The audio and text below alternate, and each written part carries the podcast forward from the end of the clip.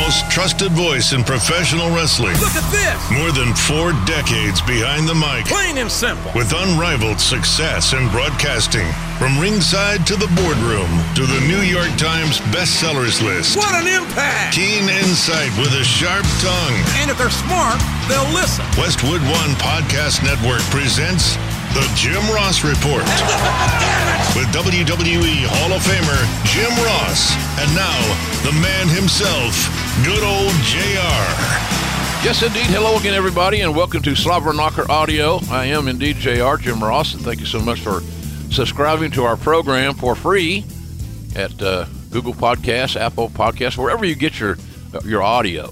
We're there, all the main places, and uh, and you can subscribe for free, which is kind of a good price. And as I said many times, you get exactly what you paid for. Uh, I am uh, recording this program from uh, the Norwegian cruise ship Jade. That's our ship that we're on on the cruise of Jericho. We left. I left Oklahoma on uh, uh, Friday morning. Man, it seemed like a long time ago. Friday morning, Dallas to Fort Lauderdale, and then uh, one night in Miami, not not too far from the port, and then here we are. As I record this, we are docked in the Bahamas. The question is, will JR venture out of the off the ship and go to the hustle and bustle of uh, Nassau in the Bahamas? The over under is probably not. Everything I need, including water, sun, and a beverage, is right here on this lovely ship. And by the way, uh, the, the team that uh, Chris Jericho's team, uh, the Sixthman group, uh, Trey Vetter, a lot of those cats just have done a phenomenal job uh, on this uh, on this cruise. We'll talk more about that momentarily, and uh, we'll, we're going to talk also in this uh, program this week to uh, Ricky Steamboat, WWE Hall of Famer. Uh, we're going to talk to Diamond Dallas Page. you'll you'll and you'll find out why he doesn't want me to use the term yoga, even though he's at DDP Yoga. Go figure. And the hilarious and uh, very wise uh, Gregory Helms. Gregory Shane Helms, the Hurricane, will be here uh, as well, talking all kinds of good stuff. So it's a fun conversation. I met a, met a lot of great fans. It's a cool thing, man.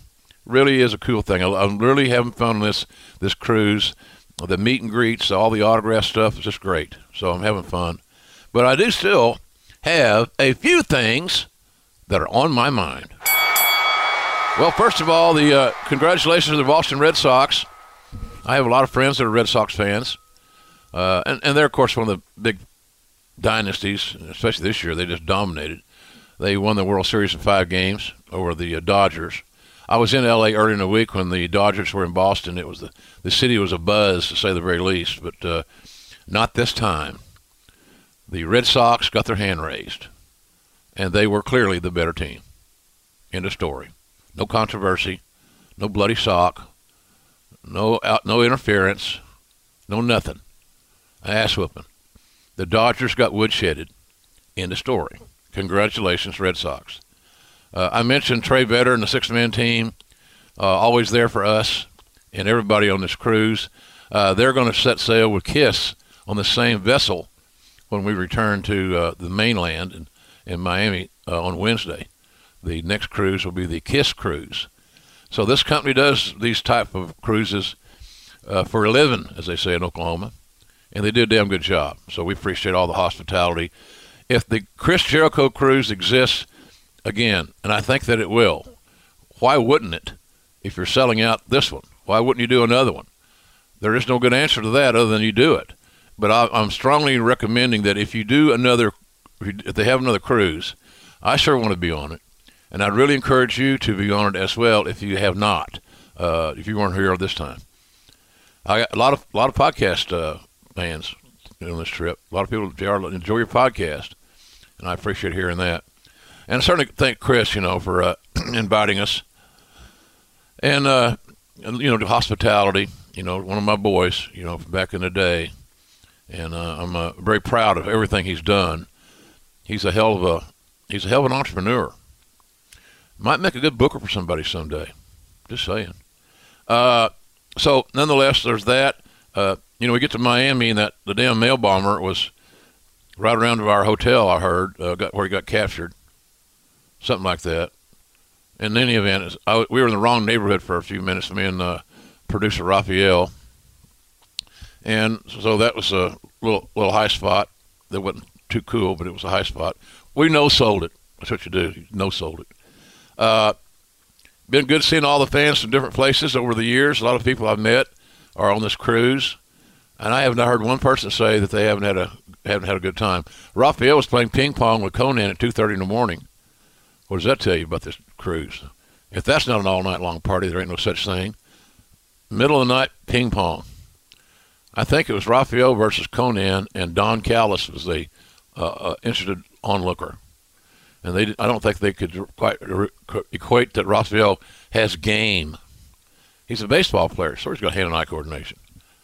But in any event, uh, it's a good it's a good cruise. My my uh, super agent Barry Bloom is on this on this uh, trip, being watched by all the people looking for a story or some dirt. I love it. I want to get some T-shirts made. Barry Bloom, super agent, because it said that on online a couple weeks ago about all the rumors. Super agent, and I think he should be honored with a shirt. That's all I'm saying. I should talk to Ryan Barkan, Pro Wrestling Tees, One Hour Tees. He's here. Always a great, uh, a great friend in, in many ways to, to our little operation, and we appreciate that. So it's been great. Food's good. Uh, you do have to pay for your alcohol, so that could be rough on the old budget for JR, but nonetheless, I have this habit of getting too much, having too much to drink, and then wanting to buy everybody a drink. I think I'm, I'm, I'm playing the role of Ric Flair. kind of. Nobody impersonates, nobody uh, replicates Naitch. But you know, you see somebody, hey, I'll buy you. Come on in, have a beer, have a drink. What are you drinking? Oh, I'm drinking champagne. Oh, good for you. so anyway, good stuff. Good, good, uh, a good time has been had by all. That's what I'll say. You're going to love these interviews as well. I did want to say, uh, however, that uh, we're going to be uh, coming to Cleveland. You know, that Hilarities Cleveland is a, is a comedy club there, uh, a very well known and very successful comedy club. We're going to be Jerry the King Lawler and I will be doing our show on Saturday, April, or excuse me, Saturday, December the eighth. Uh, it's going to be a matinee. Uh, two o'clock is the meet and greets, and you, the meet and greet tickets are available.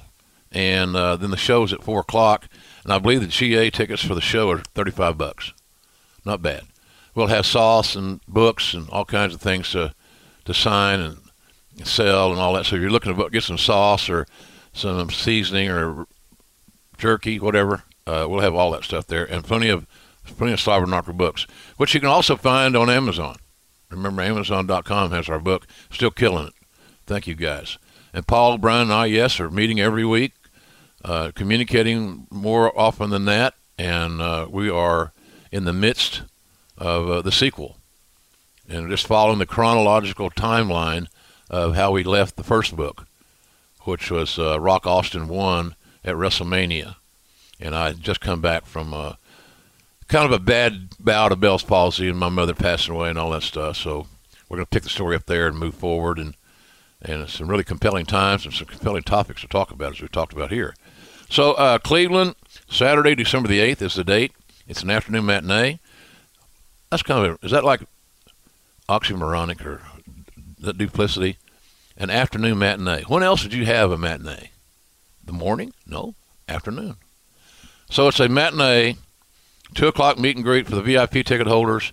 Four o'clock is the show, uh, and uh, on sale at uh, hilarities.com. By the way, hilarities.com. Small venue, intimate. You'll love it, and uh, we're going to stay over and go to the Browns game the next day.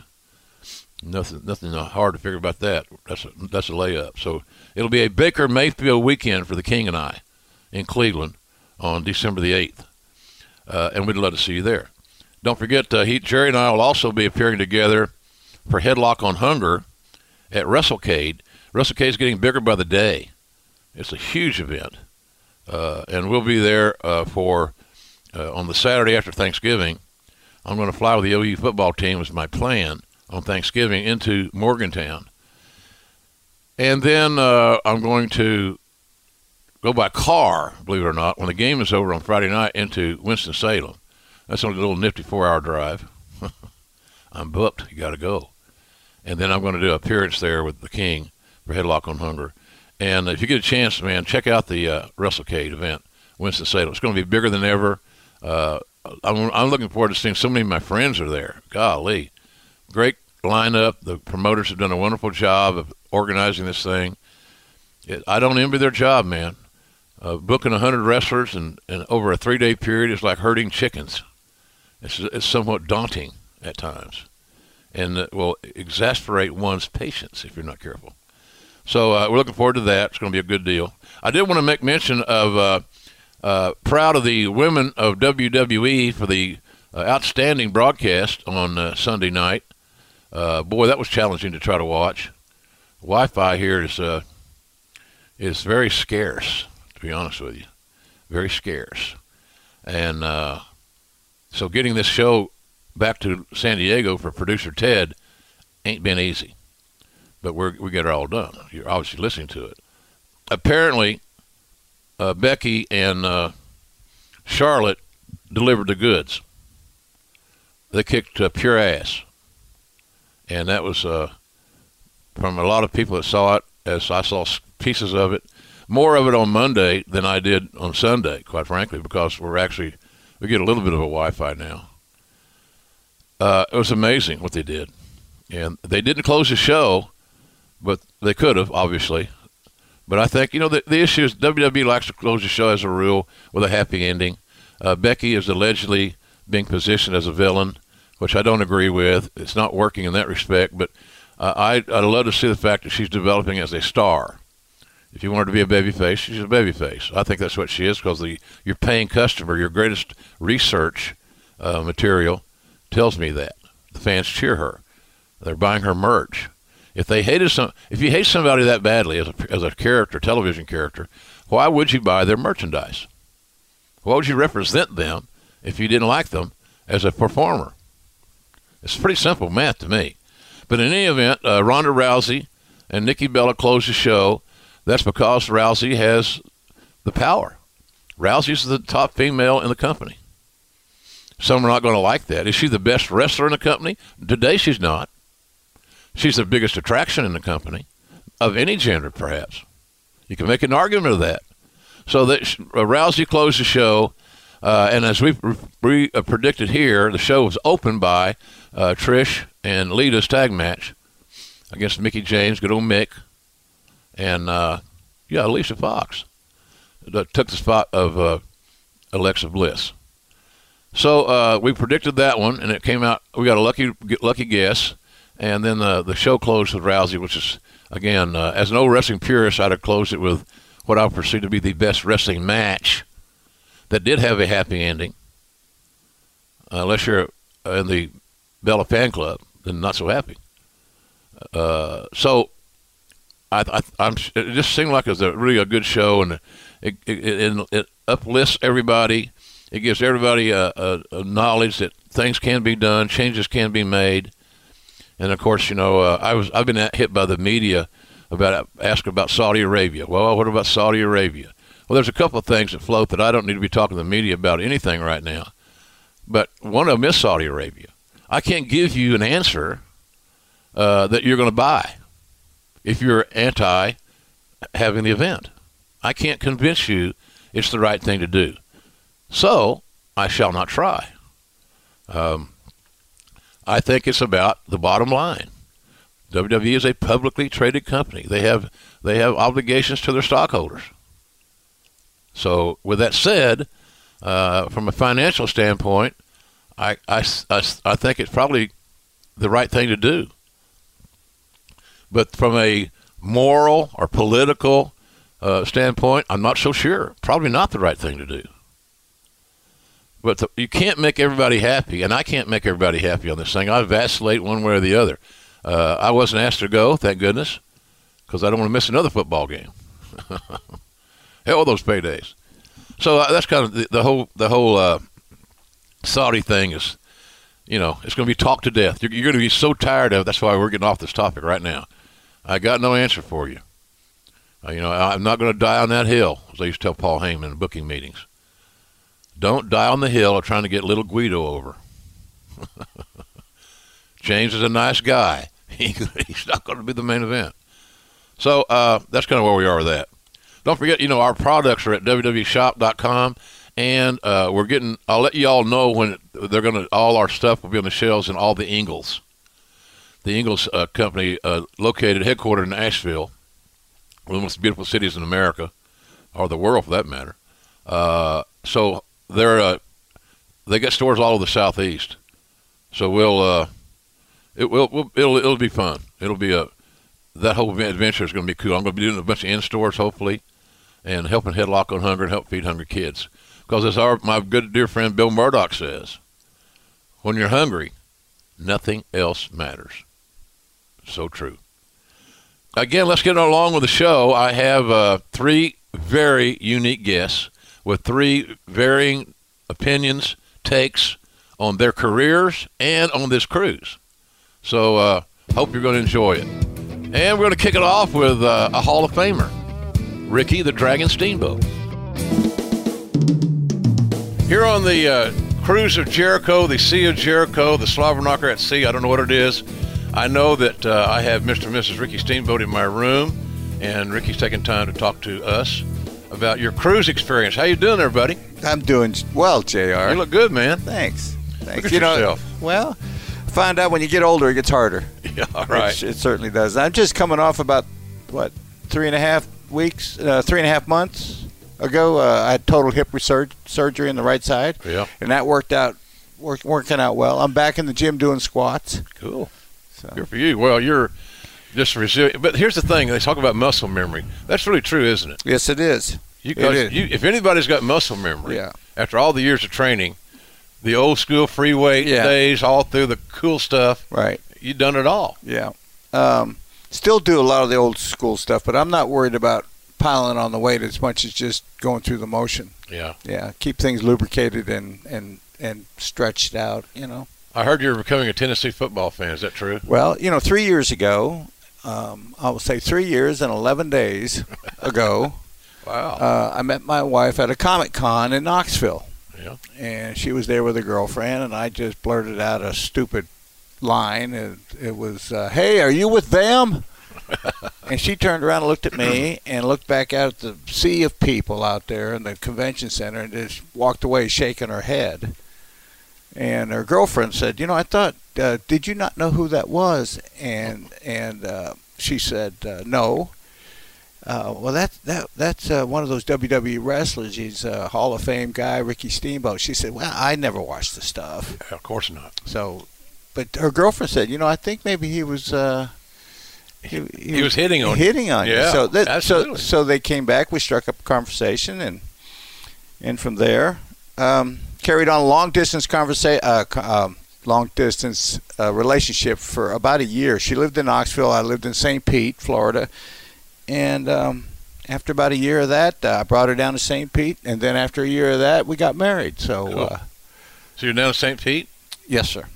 Oh, Live nice. in uh, Seminole, uh, probably as as the as the South would say it, about a stone's throw away from where my uh, good nemesis uh, Randy Savage lived. Oh, really? Yeah. I'll be darned. Yeah, just Small world. Yeah. So many of the boys and, and the and the girls have navigated to uh, Florida, yeah, and uh, you know the obvious reasons are the weather, Right. number one, as a rule, and the fact that there's no state tax. correct. And when you can save wherever the heck that is in your state, seven percent, and I think it's seven or nine in Oklahoma. Yeah, If I did, if I lived in Florida, it'd be seven or nine percent of my monies that I would keep. yeah.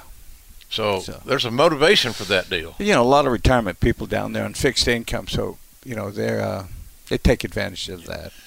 What do you uh, when you got invited to come on this cruise? What did you think of the invite? I mean, other than did you have any? I had some second.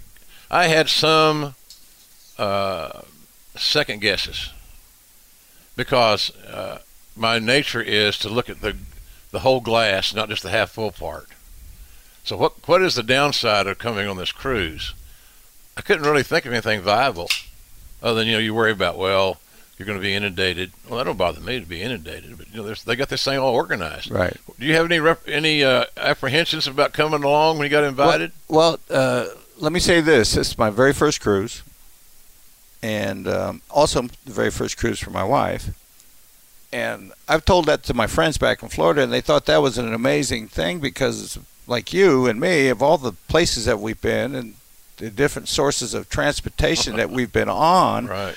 You know, from trains to planes to cab, you know, cabs and ferry boats, and Right. you know, in all those years, never been on a cruise ship, you know. So um, the only reservation and second thought that I had, Jr., was uh, when you're on the boat, you're on the boat. You're, when Yeah, you're when you're at at sea, and I, um, I thought that you would be uh, maybe the word I don't know uh, trapped into everywhere you would walk along all the multiple decks Mhm. and restaurants and the amusements that you would be taking a couple of steps and being stopped by fans to give pictures and autographs you know that was my thought and um, even though that this is a wrestling theme a cruise with uh, Chris Jericho putting it all together. But the fans have been very good at understanding because um, in with all the scheduling, they understand that the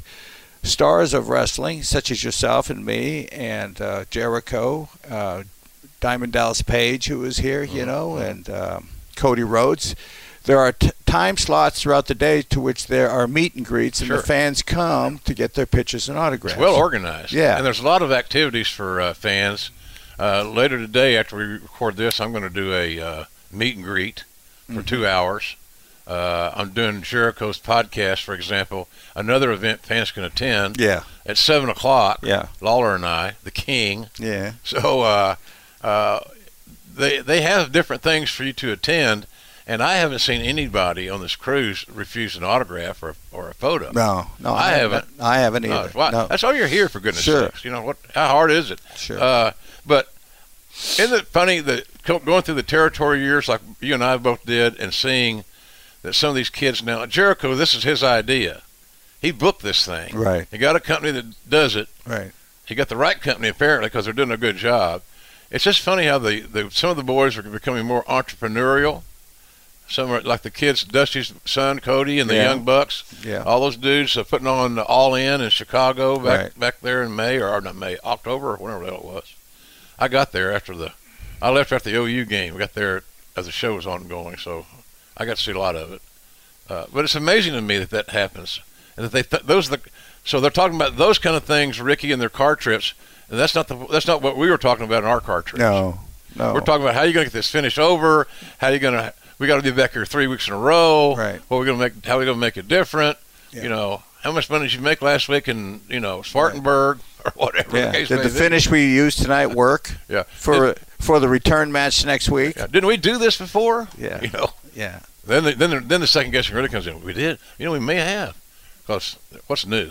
That's the problem. Right. Not enough new. you know, I th- but I, you know, all those miles that we did and hours in the car and talking over the show and the match that you're in and who you're meeting tomorrow night. And it might be the same guy, it might not, but um, for me, it it really helped me get a handle on you know how to work this business Mm. In the ring. You know, for the fans. Uh, the most important thing was that. As you know, a lot of those towns that we were back week after week after yeah. week. Yeah. That's, know? people do not understand the challenge that that uh, incurs Yeah, uh, creatively. The booker's got to be on top of his game. Sure. The talent got to be on top of their game, and not be afraid to say, "Well, look, we're going to be here six weeks. We we need to do a couple of these things, Right. whatever." Uh, Well, you know, like like the uh, the company now, they you know they they go to all the major you know venues in the country and around the world, but they may not revisit that city for months, yeah, our years. you know, years. And in our Right. situation, we were coming back next week and the week after. You're the hometown team. yeah. And you know, for some of those little towns, the pro wrestling franchise, like in the Crockett era, there Yeah. you're, we're talking about here specifically, that was the hometown team. And uh, so when the villains had come into the hometown area, trying to disrupt things, uh, the fans were more readily acceptable to take it personally. yes. And that's what I I miss a little bit now in watching wrestling. the fans have different agendas. And when you when they pay their money, Ricky, you know, and they get there and they're Yeah. not doing anything disruptive, what the hell? What are you going to say? Just Yeah. have fun, enjoy yourself. Well, you, you know, uh, I kind of felt during the,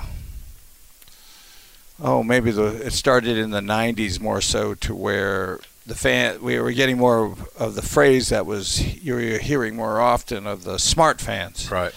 was coming more evident in the venues, and then I also noticed that our villain and um, like Nature Boy, you know, Flair, were getting as many hoorays Mhm. as I was coming to the ring, Right. and Society changes. man. well, you know, people ask me about that, and I I said, well, you know, when the fans started getting smarter to our business, they started to look back at the talent, and though even though that he plays the role as the villain, the heel, that guy entertains me, he's very good. and he's Yeah, good at what yeah, he does. really good. So. Sure, when he's when he walk into the ring, I don't boo him, I hooray him, but I understand the role that he's playing. Sure. You know. Yeah, you know, uh, this this past year, uh, Co- uh, Kenny Omega uh, really get, has been really hot. One of the hotter talents uh, uh, in the business. Wrestles for New Japan, and he's here on this cruise, uh, does some stuff at Ring of Honor. Uh, really talented young guy. Uh, he had a series of matches, three matches with Kazuchika Okada, who was the ace of New Japan, the uh, heavyweight champion, and a great one, a great talent. 30 years old, 6'3". He's perfect. I'd sign him in a heartbeat if I had a chance. If, I had, if I was playing fantasy wrestling. I did three of their matches, and they're lauded by all the experts. You know, four stars, six stars, five stars, just a, enormous uh, accolades. And somebody on my had me on the podcast. Have you ever seen? I bet you've never seen anything like the three matches with Okada and uh, and Omega. And I thought about that for about ten seconds. I said, "Oh, yeah, I have. I, I've seen it before. I saw Steamboat and Flair in '89, and that'll hold up to anything that you want to throw at it today at all. Well, thanks. Plus, we had, I worked that for a broadcaster. I worked that event with three different partners. Three different partners, Yeah. three different arenas. One a, a, a two out of three fall thrown in there. New Orleans. Yeah, Yeah. and on a, on a on a show that was grossly mistimed Right. in the back. Yeah. So that's where the politics and the wrestling kind of intermingle sometimes. But th- I thought, and I still think, if people listen to this and they they can go on the WWE network and access all that stuff, uh, 89 WCW, Flair and Steamboat is what you got to see. And uh, and then if you look at all the TVs leading up between them and the promos and all that stuff, there was some good stuff there, boy. Mm-hmm. Yeah, good. It was so much fun to do. You know, one thing I, I, I emphasize a lot when I when I do Q and A's, uh, Jr. is the fact that when I work with, you know, with the Flair and and ninety percent of the heels at that time, we would only be going into the match knowing the finish, which is maybe the last two or three minutes of the match. Yeah, right. So what do we, you know, me and Flair averaged, you know, 40, 50 minutes every night. So they're asking, well, what did you guys, how did you guys put together, you know, the first 40 minutes? And that was everything on the fly. instincts. Yeah. And um, nothing sat down for hours upon hours, to which I see a lot of talent today. And, and not knocking that, but that's just the way it is today. And going over the match and, you know, um, every P's and Q. But Flair and I, and, it, and like I said, 90% of the heels, we, we would go in just knowing the last couple minutes of the match. That's that's that's the art. Yeah. of pro wrestling, and that's where the there is an over overt lack of confidence in a lot of the younger talents. Hence, why they feel compelled to memorize their spots. yeah. I've I've had guys. Uh, I told the story before, real quickly, down at the performance center, uh, and I went outside. I was a smoker at that time. I went outside to have a smoke, and it's two guys are getting ready to have a match that night on a TV taping. And I, you know, how you doing, and whatever. Good luck. I have, to, you know, I'll move on. I go back in there, in there, and work on my notes. Another couple of hours later, I go out and have another cigarette. They're still out there talking. Probably seven, eight minute match, TV match. right? Maybe, maybe, Maybe. yeah, maybe, Ricky, maybe. Let's give them let's give them the benefit of the doubt and say they're preparing. Now they're they're two hours in for an eight minute match, You can talk about your breathing patterns. You can talk about your heart rhythm. You can talk about everything in that length of time. So I said, "Here's the deal, guys." I said, "I, I, uh, I want you guys. I don't want to see you guys together again today. So if you're going to get together, you really need to kayfabe me because I don't need to see you. I, I, you got. You're not helping yourself. You're not. You're putting an anchor around both your waists and trying to jump into deep water. It doesn't have to be this hard." Right. But you got to have a feel. You got to have some instincts and a little desire to, to be and have the balls to jump outside the box occasionally, out of your comfort zone. Right. And boy, those I didn't see them again the rest of the day. And then they went in and had, I think about a four minute match, and it was okay. Yeah. It was fundamentally sound Yeah. at that stage of the game. That's all you really could ask for. They're not Yeah. over, so it was. But they, they they're trained differently. My point I was going to make though was, you and Flair doing. Let's say you did uh, 50 minutes, and you're going to ad lib 48 of them Right. basically. So ad lib, impromptu. The, you can't learn that anywhere else but on the road. Actually, getting in there and doing it. Yeah. Yeah. That's your You know, that's your that's, your that's your sanctuary. on the job training. That's you know, and uh, that's the only way you really learn. But you know, with the change in the direction that uh, these guys are, you know, standing in the locker room for hours putting together their match. Th- this is this is what only they know. It wasn't like when I first started in the ranks, you know, and I was always uh, looking across the ring at a 15, 20 year journeyman, and uh, the booker would come in the locker room and say, I was a young Ricky, and Ricky, you're working with, with Joe over there, you know, and uh, I, yes, sir, and um, um, let's get him over in about 15. Yes, sir. I'd walk over to Joe and I said, what would you like to do? He'd he'd say, uh, well, you know my finish, it's this and this holds. I'll let you know when it happens. and that was it. Yeah, man. Is that something? I'll let you know when it happens. Yeah. Hey, I, I, the pressure of I was a young pup, and uh, McGuirk booked a Harley Race versus uh, uh, Dory Jr. Mm-hmm. to go an hour, Mm-hmm. and I'd never refereed a match past the semis, and I was only I was a rookie, 22 years old, and I got the, I did that match an hour. I think I got the hour. I did the hour because the older referees didn't want to do the hour. They were lazy. Right. And I'm, I'm like a little kid, you know. And I, oh, this is cool. So then I got to thinking, oh, what if I screw this up? And I'd be known as a referee that screwed up the NWA title. I'd, I'd be blackballed forever. so I already had the wrestler's paranoia, you know, Oh, you're yeah. afraid to look over your shoulder, you know, at who might be looming in the darkness. You know, my first one hour uh, Broadway wrestling term was with Harley. Wow. Yeah, in the late 70s in the Carolinas. George Scott, the booker, just came down to the locker room, and we were in Raleigh, North Carolina. He said, "You're working with the champ." I was the United States champion at the time, and when you're in the Mid Atlantic region in U.S. champ, that puts you as the number one contender for the world champ. And that, you know, back then the the world champion, you know, he's he's making his rounds to all the different territories. Yep. And he said, "We're gonna you're gonna go an hour tonight, Ricky." And I said, "Well, George, I've never done an hour." He said, "You'll be all right. Just listen to just listen to Harley." So that was my you know my first one hour. A year later, Harley, still being the NWA champ, came back into the Carolinas, making his rounds. We're in Raleigh, North Carolina. I don't remember the dates, but I know it was the same month. And uh, George says, "You're going to do an hour with the champ, like you did last year." Wow. Must have liked it. Yeah. It's good, Ricky. Yeah, and I'll I'll tell you something that uh, not too many people know. When we locked up for the second time that we met for the hour, Harley looked at me and he says, "You call this one tonight, kid. I'm tired." Because everywhere he goes, he does one hour Broadway. Yeah, right. You know. Yeah. Oh man, my legs turned to rubber and jello, and I about went down to my knees. and I got back up, and I said, "What did you say?" He said, "You called this one tonight, kid. I'm tired." And there you go. Wow. Yeah, you're driving the bus now.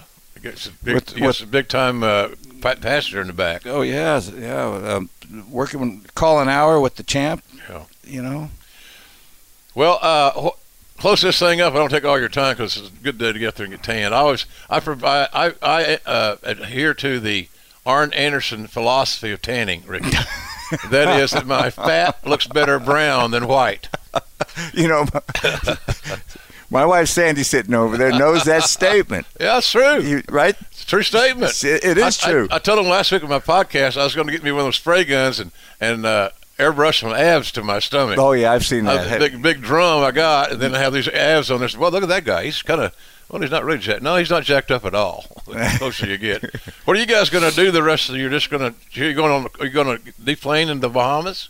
Go out, look around. Uh, we're gonna. Um, there's a. Uh, we're looking at a couple of things that this um, uh, cruise is offering, and one of them is a sailboat tour uh, with some uh, snorkeling diving. Oh, cool. There you go. You know, about a four-hour excursion on a sailboat type of thing. Yeah, watch those three-hour tours. Yeah. Remember what happened to the Gilligan and those guys? Three-hour tour, baby. That's right. Hey, listen, I Yeah. uh, it's always great to see you, and I'm glad that we our paths cross here at sea. You look wonderful. I'm I'm very envious because I know you're much older than I am. I don't know. I don't know that. I'm 66, Uh, you got me by a year. so there you are. Yeah. And that's the new 46, Rick. That is. So new- you know, yeah. buddy. Thanks to Yeah. modern medicine. Yeah. And Yeah. Uh, yeah, oh yeah, it's, it's we're the new we're the new 40s again. So it's all good. It's good seeing you. I appreciate you coming by. And, let me let me say this on your own podcast. You know, over the years, and God, we we go back thirty plus years. Um, I've always uh, enjoyed listening to you call a match.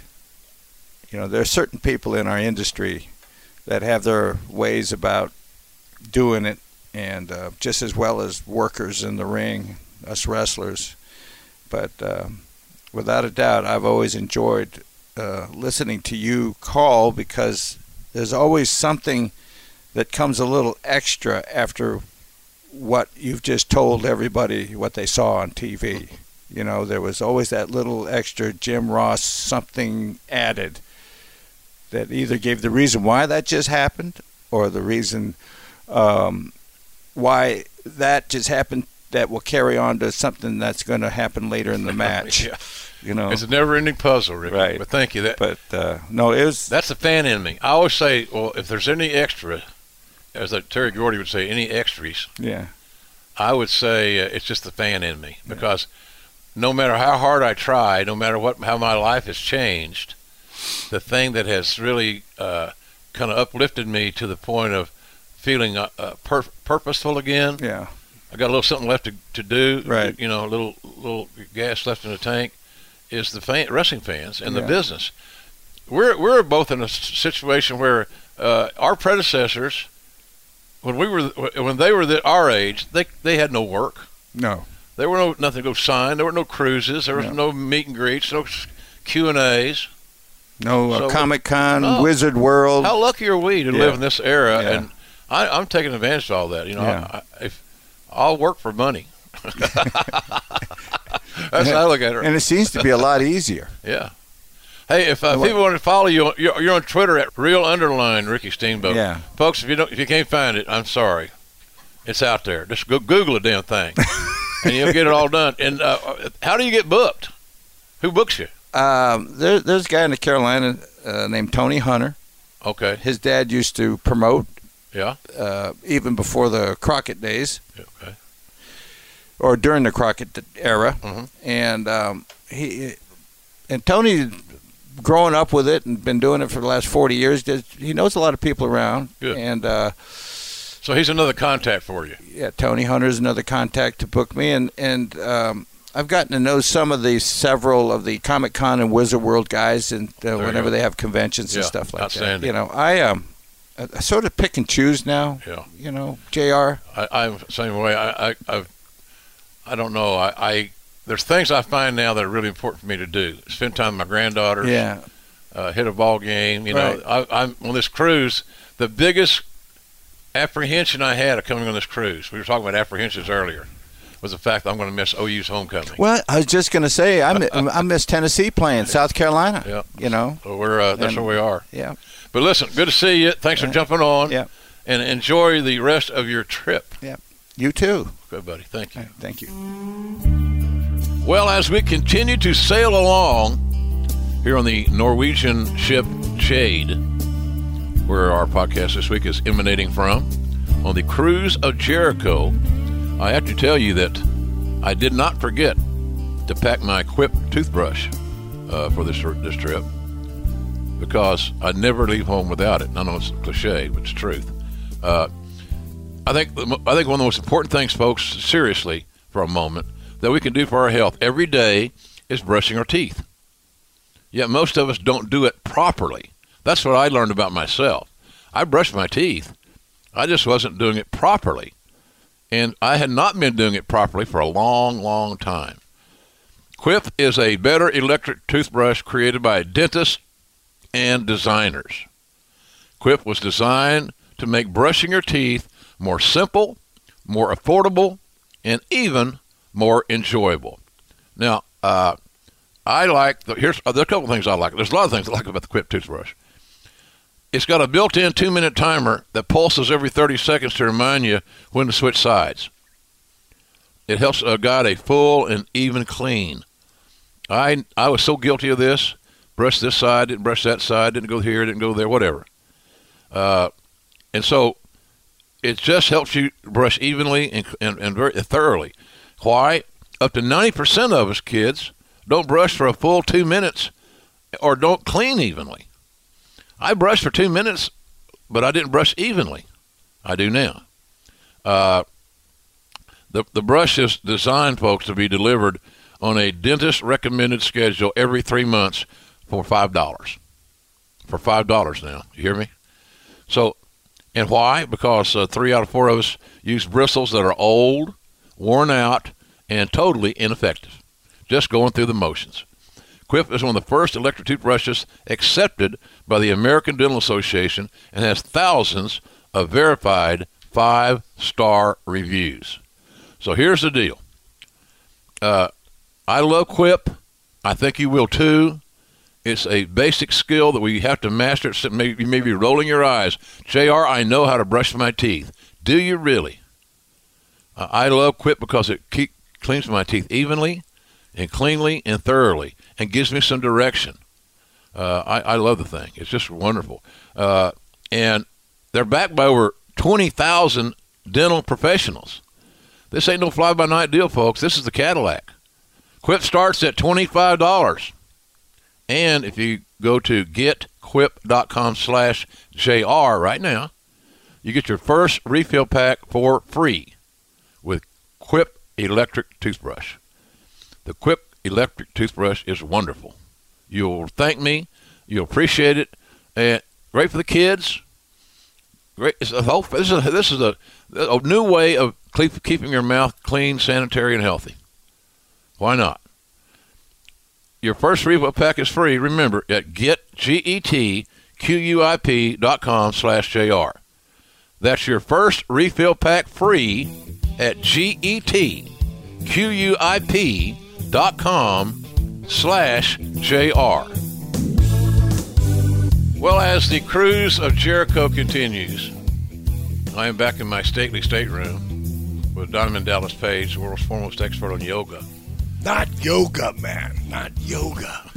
Look at I don't. I'm not wearing one of my shirts. I'm not wearing one of my shirts. It now says, Jim, I got to cut you. I got to rake your eyes here because it's so important to me. I'm selling. Go ahead. I can't see, ref. Hold those eyes. All right, no yoga. I got it. No, here's the deal. All right. You know, when I first started this whole thing, it was piece of yoga, a piece of rehab, a piece of old school calisthenics and something I call dynamic resistance, which is just time under tension, like lifting weights with no weight, like just engaging and flexing, jacks your heart rate up. Bottom line is, it was all those things.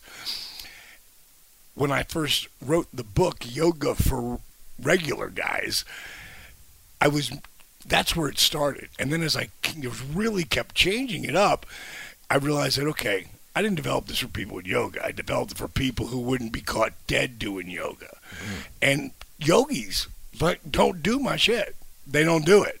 They do yoga. They go to you know Ashtanga or you know Anusara or Power Yoga or whatever the hell yoga they're doing. They don't do it. They they oh that's not real yoga, DDP yoga. So now my focus, the company will always be called DDP Yoga because we're like on the other side of the planet from the yogis.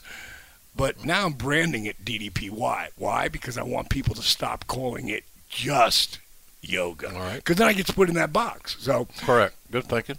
I see branding. You know, Yeah, of course. That's good thinking. So DDPY, we'll chat about that a little bit today. Uh, here on the cruise, uh, I was doing something, uh, and when you were having a, uh, a a class, right? Now, how did that work out? Because here you got all these people from everywhere Right. in various forms, various body types. Sure. I am assuming. Uh, and as Bobby Heenan would say, they probably look like a bunch of uh, Wisconsin bowlers. It was a pretty diverse crowd. Nothing is wrong with that, by the way. Uh, but how'd it go? Over 200 i know it was over 215 people because my wife stopped counting at that point. Wow. but 200 it, it went like they he said well we'll fill up there's in front of the stage where chris is playing and everybody's playing there's like that grass area like gimmick grass there but it's super comfortable. And they figured well we'll fill up that but about 20 30 40 people. Well they filled up that and then they filled up to the left then to the right then to the back you know the deck like we're sitting on the one side of the stage where uh, chris's band's playing that's where all the you know suites are. All the way over is a whole another deck side over there. There's people up there doing it on the top. It, we got some unbelievable pictures. I bet. unbelievable. Uh, and the guy who literally is like filming Chris's documentary, his name is Nathan Mowry, and Nathan works for me. He worked for me since he's you know since he was 21 years old. Oh, cool. Now he's 25, and when Chris did the song that really got him over the most, um, Judas, um, like I told him, I said, listen, I know you've done a lot of different videos. I said, why don't you use my place? We'll film it at DDP Yoga Performance Center. I saw that today. Yeah, it was a beautiful, beautiful job. Yeah, I saw that today, and uh, he looked like a rock star. And I and I saw the nice credit at the end of the. Uh, I watch everything, man. I'm an anal son of a bitch. I watched everything, and I saw your credits at the uh, end. I said that's good marketing, branding. Uh, so that's cool. So now on this footage you're getting here. I'd like. Uh, where's that going to be able to be seen somewhere down the road? Pretty much everywhere, and it's funny because you know, like I say, Chris, you know, he he brought Nathan in to give him an opportunity to you know to, to make a video. He's made three of them for him since then, and uh, so he they asked him to come on the cruise because Chris is doing a couple different documentaries about this one band. Um, I can't remember the details on them, but they got together after like 30 years or something. They were huge over in Europe, and he's doing something on himself. And this whole this is a a lot like All In, you know, and Starcast. This is this is like along those same lines, you know, like something really spectacular. When you're a guy, Chris Jericho, who is a rock star, is one of the gr- greatest guys who's ever done our business ever, become a great podcaster. Like for him to fill this entire ship over 2,400 people, It's pretty cool. pretty impressive, Yeah, pretty cool. I like the fact it's uh, it's sort of indicative, and it leads back to even the style of wrestling today. But it sort of sort of leads back to uh, uh, the mindsets of a lot of talents. Chris is certainly not a millennial, but he thinks like a millennial sometimes, and maybe even more uh, youthful than that, which is really important because, as you will know, if a talent is afraid to reinvent himself or herself, Right. and they're afraid to try new things, then their act will get very, very stale. Absolutely. I got to change my tights. I got to change my boots sometimes. You know, it's more than you guys are listening. It's more than look at your tats, but it's more than just going out and getting new ink. Right. That ain't to quite get to what that's not quite what I'm thinking here. You know, Right. uh, and or come up with the ideas for uh, vignettes that have a beginning, a middle, and an end. And by the time we get to the end, I know who you are better. Right. What are your ideas on that? Well, I don't have any. So how can you be an entrepreneur? How can you be a performer, an entertainer? Because look, your your your uh, sessions are entertaining to people Right. because you motivate, and you're uh, over the top, and you're happy, and you're excited they're there. You're everything you're supposed to be, and they dig that. So I'm just I'm just saying, man. I think that uh, the way kids think today, or way the mindset is, the smart money in wrestling is continue to reinvent. You see Vince doing it all the time. You know, the, the network changes here, there, and yon. Sure. But you got it. Same as your deal, man. You're, uh, I love the fact that you're getting away from yoga. Yeah, well, you know, it's still it's still there, but not. Right. You know what I mean? And I don't. uh, We're if you look at some of the greatest workouts that have ever been that sold huge, like Tae Bo, you know, just gave. You know, Billy Blanks taught women how to protect themselves through doing his exercise, and then uh, P90X was humongous. They sold over four hundred and fifty million units. Think about that. That's what made Beachbody so huge. And Insanity sold a ridiculous amount. But they're here and they're gone. The only thing that lasts is yoga. So that's the part I'm holding on to. Mm-hmm. The healing part. Like, I'll tell you who's been in my performance center in the last three months. Raven comes three to three, two to three days a week and doing the app at least once at home. Bagwell for I mean for Buff. I mean I've never seen a guy who's so young that is so beat up. Hmm. Two, two shoulder replacements in the same shoulder because after he got on the first shoulder and it felt so good, where would he go back to? The gym. And he's telling me, you know, this one plane flight we're on, how he's back in the gym and he's hitting the weights. I'm like, dude, that's a shoulder replacement. No. Yeah. No, I feel great. Well, bottom line is, yes, I have another one. Oh. And I'm working with that. And he's had four hip surgery, two replacements so far on the same one. Might be looking at a third. Wait, so I'm working with him.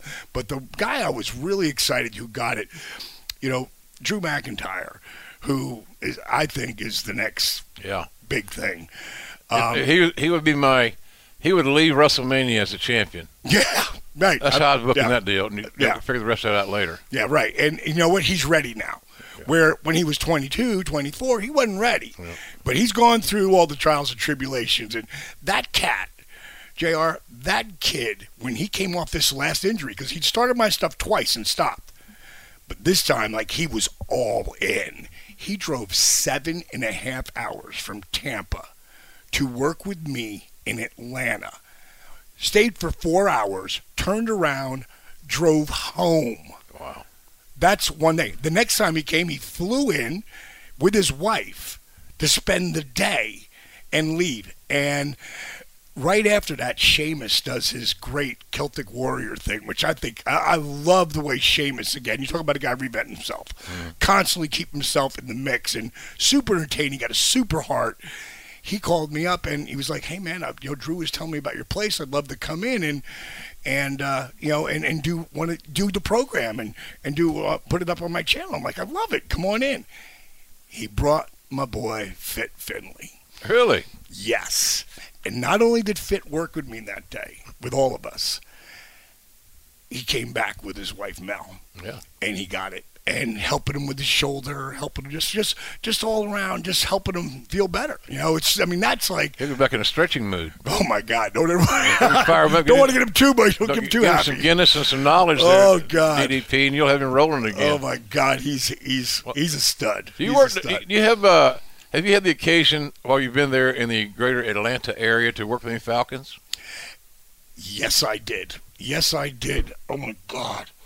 Because I would so- think if guys are looking for the Where's my phone? if the, if the guys are looking for the uh, uh, if the guys are looking for a secret ingredient that they used to get through sauce or whatever, uh, that uh, I'm thinking that maybe your uh, uh, this is a kind of a secret weapon for a lot of athletes. you know, it's trying to keep them in the game, you know. And I was doing Rogan's podcast, and I'll tell you what, of anything I've ever done. Now, the big thing, of course, was Shark Tank. Put us on the map. The disabled veteran, Arthur Boorman, put us on the map. Um, Resurrection Jake the Snake, which is now on um, uh, Amazon Prime, put us on the map. Cool, congratulations. Oh yeah, it's awesome. So I love it, man. And Jake is doing so good. Am I in that movie? Yes, you are. Oh, there you go. It's a hell of a hit, ladies and gentlemen. For God's sakes. Yes, you are. Rush to Amazon Prime immediately. So, I'm doing Joe Rogan's show. Right. He's, he's, he's a classic. Unbelievable. What a, I mean, I felt we t- t- dude, dude, two hours and 19 minutes. I mean, it was like we just kept going, and we I just had such a great time with him. But I got off the phone, and um, I got a text from Sean, who's the head uh, head of the um, WWE Performance Center training staff. He's the head, you know, he's the head guy of strength uh, strength uh, uh, strength conditioning down there, and he's great. And he texted me. He said, "Hey man, Brooks Reed heard you on on the show." You know, he plays for the Falcons, man. He goes, "Would you, you know, he'd like to, he'd like to get with you and check it out." There you go. And he came over. He was so cool. He brought his wife with him. Super cool cat. And uh, There's your market, brother. And that's and that's where to me. I'll tell you what, Jr. I had I had dinner with Todd Gurley about right same time I did um, I did Rogan's show, and you know thoroughbred at a different at a different level. Yeah, really. And youngster, what is he? 24, 25 right now. He's super You young. can tote that pigskin, brother. Yes, he can. And you know, I was just bringing it out, and he, he's heard about what I was doing, but I was just putting it out there, dude. Whenever you're ready, you know, I'm there. And you know, he, he feels so strong. I don't know. I, there's not many. I've noticed a couple guys that have come back from that LC, uh, that ACL tear, and he's one of them. And very few do you ever see come back like that. Especially in a running back where you still can cut. He has Right. explosiveness out of his break, all those things. Uh, he's an extraordinary back. I think they're just killing it this year too, boy. Hey, know, that- Goff coming into his own and everything. Well, you know, uh, we're abruptly changing the subject, but if you're an NFL fan, uh, it looks like the Super Bowl is going to run through California Mm. because either with, uh, as you mentioned, the Rams for sure, and maybe even the Chargers as a dark horse in the AFC. Could happen. They're playing pretty good, so you never know. But, uh, well, are you? Uh, people want to. Uh, I follow Dallas on Twitter. It's a good follow, folks. Uh, it, now, is the Twitter changed? Now Twitter's at real DDP, and of course I've got the at DDP yoga in there, which I popped that in. Um, but you know the Twitter thing, you know, you were talking about social media before we started this. Like my company doesn't even exist. It never makes it off an idea without social media. Like when our, Jericho and here we're on his cruise. Like Jero's, Chris is the guy who put me on the map before anybody did. And what had happened was, remember we did the be- the very best of Nitro, and uh, this is my first time back and doing anything with WWE in seven years. Yeah. you know, and uh, I'd come in, and now they asked me to come up to Vegas because they want to do a little promo in the back, you know, just to you know let people know about it.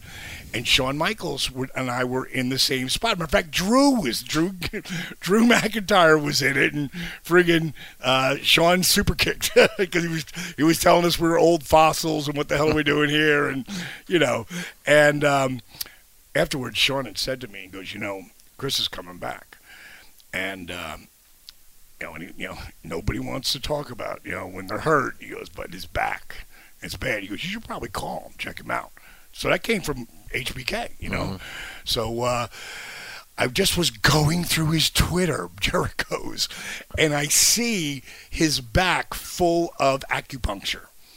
So I call him. And I swear to you, it's the only time he's ever answered my call in the entire time I've known him. He answers. You too, Hal. Yes, exactly. He's a busy cat, uh, but he answered the phone, and he goes, "Dude, I've been meaning to call you." I'm like, "Bullshit!" And he's like, "No, no, really. You know, fans are coming up to me saying, you know, you should do Trish's yoga, you should do DDP's yoga." He, and he's like, "I love Trish. She's amazing." He goes, "But if I'm doing anybody's stuff, it's yours." And I said, "Listen, I'm not even going to try to talk you into it. I'm going to send you a video." Now, this is before this video went viral. Because the reason it went viral was because my business partner, Steve Yu, who is also the director of Resurrection Jake the Snake, self taught, like, brilliant some bitch who can really tell a story. But I had done this video with Arthur's son and we'd put it out there. And it got, you know, maybe you know, 100,000 views or something, which was a lot back then. Um, but it didn't take off. But I took that video and I sent that to Chris. Five minutes later, he called me back. He said, Whatever you want me to do, I'll do it. I said, I'll send you the stuff, bro, but you got to promise to do it. He goes, I promise you I'll do it. Five weeks later, he was 85% pain free. Three months later, he headlined with Punk at WrestleMania. He told everyone, everyone from Dustin Rhodes to AJ Styles, when AJ was coming back, you know, about to come in, mm-hmm. and he was leaving Japan, his back was screwed. And he was like, you, you should get a hold of AJ. Just smartening me up. Boom. Freaking I call AJ up. I'm like, bro, you live 20 minutes from me. I go, come by. He came by. We worked for a while. Sent him off on his stuff. He just did an article in um, Muscle and Fitness uh, about a couple months ago, and he talked about doing the program five days a week. And that's what it takes to do what that Superman is doing Yeah, he's he's extraordinary. at 40 years No old to do what he does. Yeah, really, he is unbelievable, and it just like it, fa- it blows my mind every time I watch him. I send him texts like, "You really are Superman." he does great work. He does great work. I, I uh, the business is an unusual, unusual place, eh, but it's an unus- unusually good place in my estimation. You know, I was talking to, uh, I mean, Lawler talking yesterday here, and, and he, I'm 66. He's a little older than I am, and we're talking. You know, where else? What uh, what other era of the business, as long as it has been created, could we be in having a better time to, to do what we our vocation dictates? Dude. There, really, I, I mean, it's, it's the greatest time in the world. To, and I say this in my podcast here, on the show. You know, it's it's a great time to be a wrestling fan. I believe that Man, in my heart. But for I tell Jerry and I were laughing. You know, here, uh, sixty-six year old guy and a, probably sixty-nine, and we got work, and we got all the work. And really, you know how it goes. yeah, How much do you want to work? right, Right? right, right. And so that's uh, that's my the issue. I, I I enjoy those trips that are you know that are uh, special, have a reason. Like uh, he and I are playing Cleveland in uh, December. Lawler and I did a show in Cleveland at a club called Hilarities, I think it is. Uh, Hilarities.com has tickets, I'm told. And we're going to do that on a Saturday afternoon. So we have Saturday night free because you know us old guys need to go to bed early, and and we go to I'm the right there with you, bro. and we go to the Cle- and we go to the Browns game the next day at home. Beautiful, See my boy Baker Mayfield play quarterback for the Brownies, and man. they're still fighting, but he, he's only one man, Dallas. Hey, dude, he's but he's good. I've, I've been watching them on that show that they do on uh, Showtime, uh, Hard Knocks. Oh, H- H- HBO show, yeah. Yeah, right. Yes, yes. yeah, yeah, Har- Yeah. Har- HBO. Yeah. But they, they're going to pull it together because they got some. They got some real players now. It's just going to take a little bit of time. Yeah. And that kid, he's you know, again something special, you know.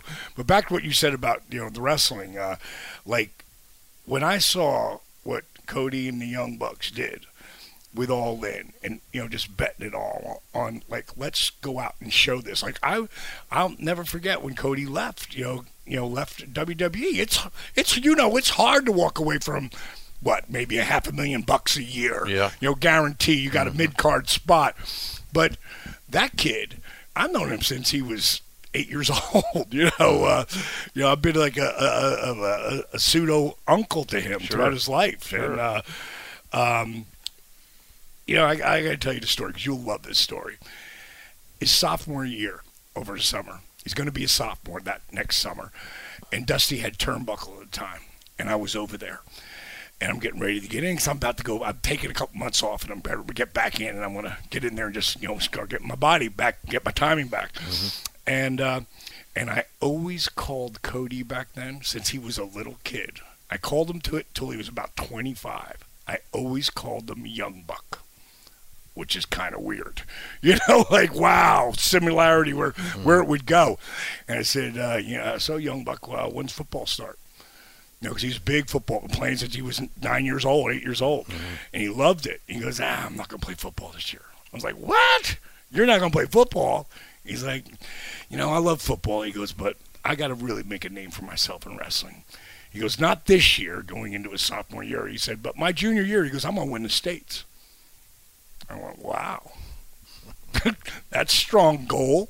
You know, that's bold statement, young buck. I go, uh, you, uh, you know what that's going to require? He said, absolutely. Put the work in. So I'm in LA at the time living. And as he goes through this junior year, I call him when he's like 11 and 0. Call him again when he's like 22 and 0. Call him again when he's like 33 and 0. And this is the first time he's starting to really feel Atlanta Constitution Journal just did an article on him. They, you know, the local NBC did an article with him and his dad. Oh, yeah, that's You know, it was super. He's like, oh, Dallas, oh my God, it's unbelievable. You know, you just don't know. And I went, slow down there, young buck. I think I might have an idea. You know, I think I've been to the dance floor. No, no, I don't mean it like that. I was like, hey, I go, keep your feet on the ground Right. keep reaching for the stars. Right now, you got a huge bullseye on your back. I said, "You get to the state championships, bro." I said, "I'll be there." He goes, "You'll come." I go, "No, I'll be there." I watched that kid go 48 and 0 that year. Unbelievable. Next year, I want to say it was match 12 or 13. I don't remember what match it was, but I'd heard, and I hadn't called him that season yet. And I called him up and I said, "Hey, so what's up, buddy? What are you doing?" I lost Dallas. I have been lost. I go, thank God. And he said, what? What? Why, why would you say that? I said, young buck, you think you learn anything from winning?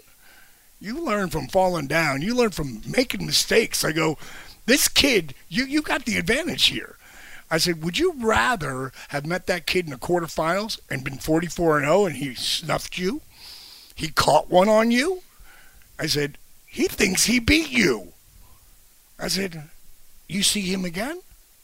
You know where you dropped the ball. Sure. You know things that he doesn't know you know. he met that kid in the finals. There you go. Who booked that? right. Vince right. Right. Who booked that? And uh, you know, Dusty and every the family. When you're in the finals, you got the family down there. And Cody said, "Dad, get Dallas down here." So I was at the rig side, you know, on the mat You're with him. Matt's side. Matt side, and uh, he ate that kid, ate him. So when he said he was doing this, and and you know Meltzer had put out the thing with you know Cody's he's he's they're not ready for that yet. They might draw four thousand, which would be unbelievable too, you know, for an independent show. He said, but you know they're not going to do ten thousand. And Cody tweeted him back, talking about social media again. You know, uh, tweeted him back. Uh, I take that bet there, Dave. and then when they, you know, did it, and everybody was like, "Oh my God, what are they thinking?" And for me, when it went boom and they sold out in like 29 minutes, and people were like, "Oh my God, do you believe that?" I was like, "Kinda." you know, I didn't really think that it would go like that, but do I believe it? Because I've seen this kid call shit and then back it up, put the work in. You know, I mean, he gets that They created that event like it was a cause, and it was a cause that all wrestling fans, to some degree, could relate to. Yep.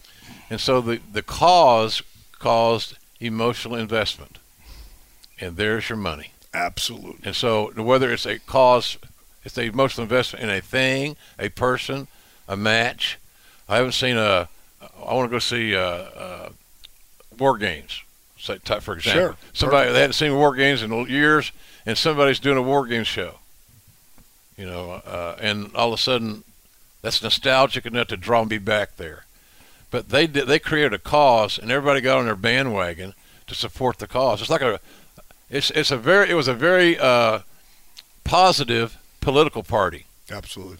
It wasn't about on this side of the aisle, that side of the aisle, all that bullshit. It just was really, really good. So I was proud of those cats. And I know that, you know, the rumor on the boat is uh, they're going to do another one in May. Whether that's true or not, accurate, I don't know. I'm just, it could be, as uh, Bruce and Conrad say, uh, rumor and innuendo. right.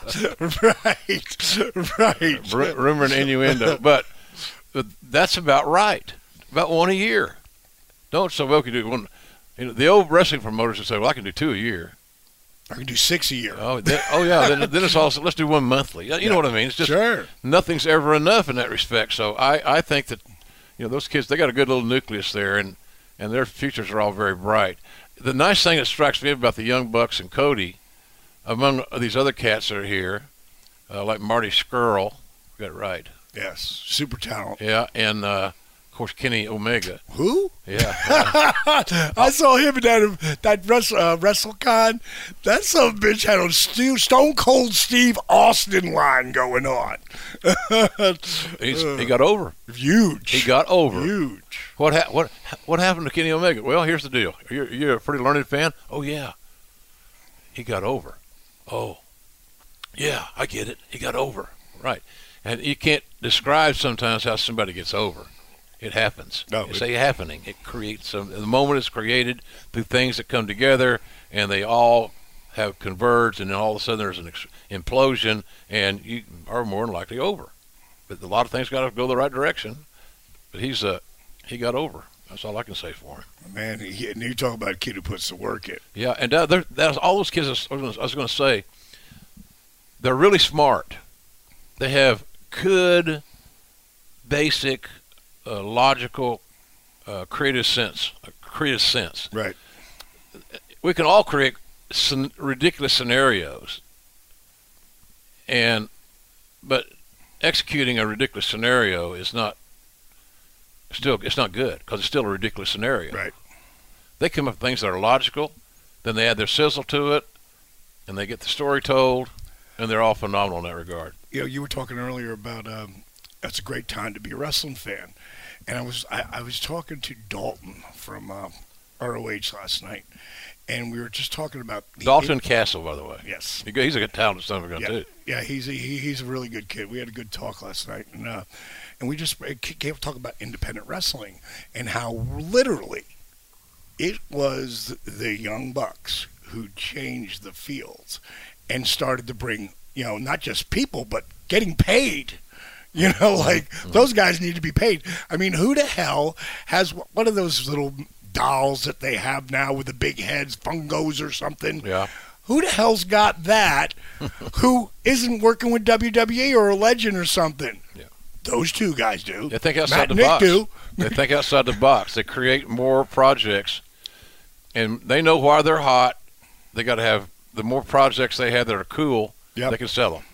And even that, that, that thing that they do, the, the elite thing, which was just some them kids having fun. Now that's the that's the most that, that's why I think they're the most over, because all of them, you know, from Marty to Kenny to Cody to you know Nick and Matt, you know, they're having fun. You know, this kid, this kid Hangman Page, He's good. he's got some serious talent. Yeah, real talent, big time. Again, they're all part of that little elite group of guys that, you know, they they they're having so much fun. I was backstage all in, and you know, we've been back there freaking a hell of a lot of times with Mm-hmm. the old man when Dusty was back there, and he ran. It was just like a finally. It was like a watch. He never sold it. If there was pressure, you never saw it. Uh, he, he I watched the I watched Cody back there, and everyone's coming up to him to ask everything. Well, he's getting ready for the biggest match of his life, you know. But having fun, telling everybody, running the thing. This is how we're going to do the show, and he's doing the meeting just like Dusty would do. And I'm just sitting back there, and I'm just smiling, looking up, and me and Tommy Dreamer and Ray Lloyd, you know, we're just like, man, Did Tommy cry? yeah, we both, we all got pretty, we all got pretty choked up. it, was a, it was a I moment. must have been an ass. I don't blame you. I, I was the same thing. I, I talked to him before that. Same deal. Couldn't keep, you know. And that was all that same time. You know, his Dusty's birthday, my Yep. wedding anniversary, and the OU Texas game were all the same weekend. Mm. And so for years, it was generally him and me talking uh, smack with each other on the game because he's a Longhorn fan, as we all know Yes. and I'm a Sooners fan. So that was our line of d- dialogue. And then uh, Jan and I got married, so that became a factor. That got factored in. Then he started celebrating birthdays, and that got factored in. So it became a whole week of uh, communication. Right. And so then we both learned to, to text. It was shit. shit is on, baby. Because I, I, why do you text me all the time? I said that way I ain't got to hear your voice. we loved each other. Oh, that yeah. was us. Oh, absolutely. And absolutely. I, had fun working with him on the shows, you know, as a broadcast partner.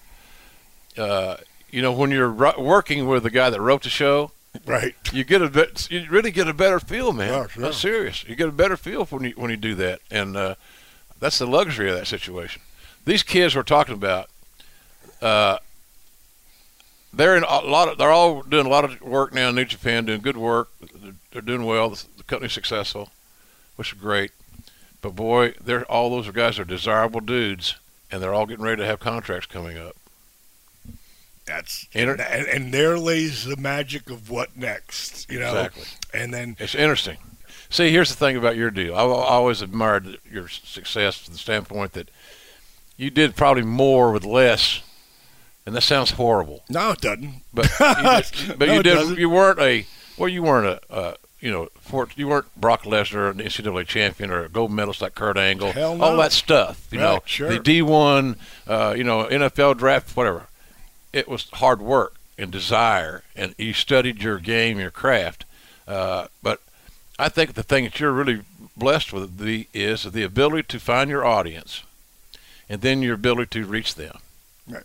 and interact with them, and then they become now part of the program. They're part of the, the DDP Y family. Right. Auth- Authenticity, just like Yeah, you, yeah. bro. And to me, people know we put the work in because all they got to do is look at our schedules and see where the hell we are in right, our yeah. 60s. You know what I mean? We're still out there doing it, but we love it. Absolutely, I wouldn't do anything else. You're right. If we didn't Hey. love it, you know. Uh, appreciate your time, and I'm really happy with your, all your success. Anything I can do for you anytime down the road, you know how you know how to find me. And uh, congratulations. Hey, congratulations to you, bro, on so many things that were happening because we just keep putting the work in. And, and this is every time me and you start talking, look, we could talk for hours. but we'll cut it off here and we'll, re- we'll re-deliver again uh, in January. We'll reboot. Reboot. We're Reboot. rebooting in January, folks. So from the cruise, you got anything planned for tonight? Anything big going on a cruise you're looking forward Well, to? Well, actually, um, yeah. Well, I'm actually Cody uh, texted me earlier that uh, that he's he's wrestling at nine, so I'm going to go over. it. I'd like to get. I, I love run to in. go. Here, lady, no, run in, not running in. Diamond cutter. Yo, he did. He texted me like right around all in, right? Yeah. And I and I stopped doing. If you could go out doing diamond cutters at WrestleMania.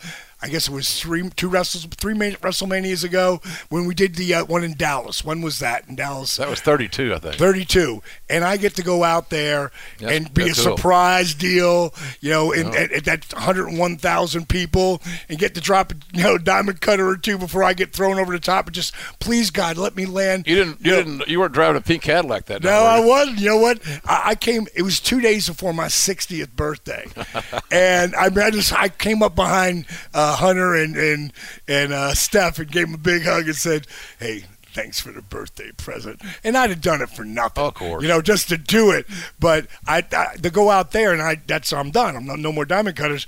And then Cody and I said I had said to him earlier when he was doing it, I said if you need me for anything, let me know. And about a week out, I get a little text from him. He goes, you got a diamond cutter in you? it's one of the options. I was like, sure, for you. you were the WWE. Absolutely. Absolutely. Hey, Greg, great time talking to you, man. You too, Uh, buddy. Uh, appreciate you having me on. Enjoy the enjoy the cruise, and I'll see you around the ship. Here. Absolutely. All right, I'm joined now by uh, Hurricane Gregory Shane Helms, ladies and gentlemen. His better half is also here. You can only see her. We're doing this whole show naked, actually. Yeah. And actually, uh, better half is kind of that's giving me a, a little bit more credit than I deserve. Yeah. She's my three quarters. That, that's it, buddy. And always remember that too. By God, how are you? I'm doing wonderful. I'm doing super.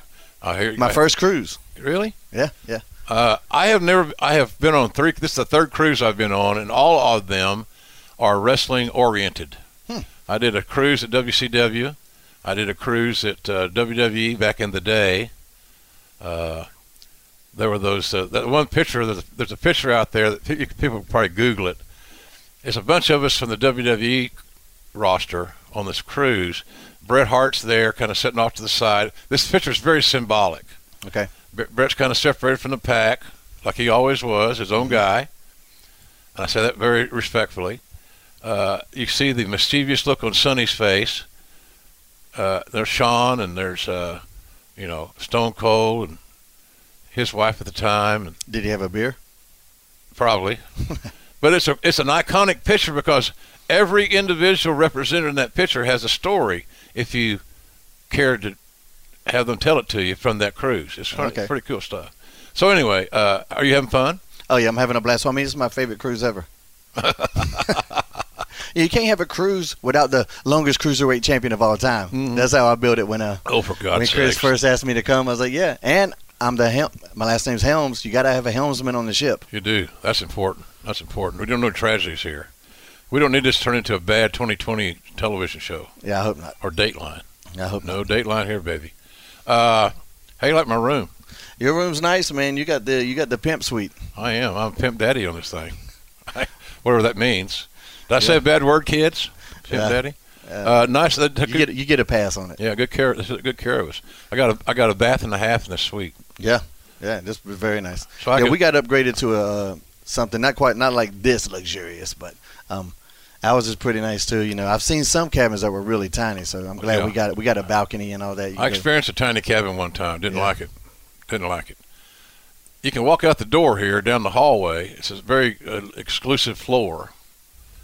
There's not that many suites and uh, estates estates on this damn floor, but it's got a private pool and a private uh, hot tub and food every two hours or something like that, and a bar.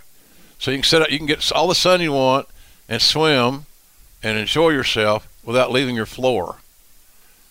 I, I uh, walked down there today, boy, happy and barefooted, and got me some coffee, and like I own the place. You know, I was the only one out there, so it's cool. Uh, I think in a way you might do. it's good. You might own this floor Yeah, right. Well, I own this room right now. Uh, so, what are you guys going to do? What What have you done that you've had fun doing, and what are you What are you, What's left on the on the uh, schedule? Uh, well, the first, thing, I mean, the funnest thing so far that I've seen was actually seeing Fozzy play. You know, uh, watching.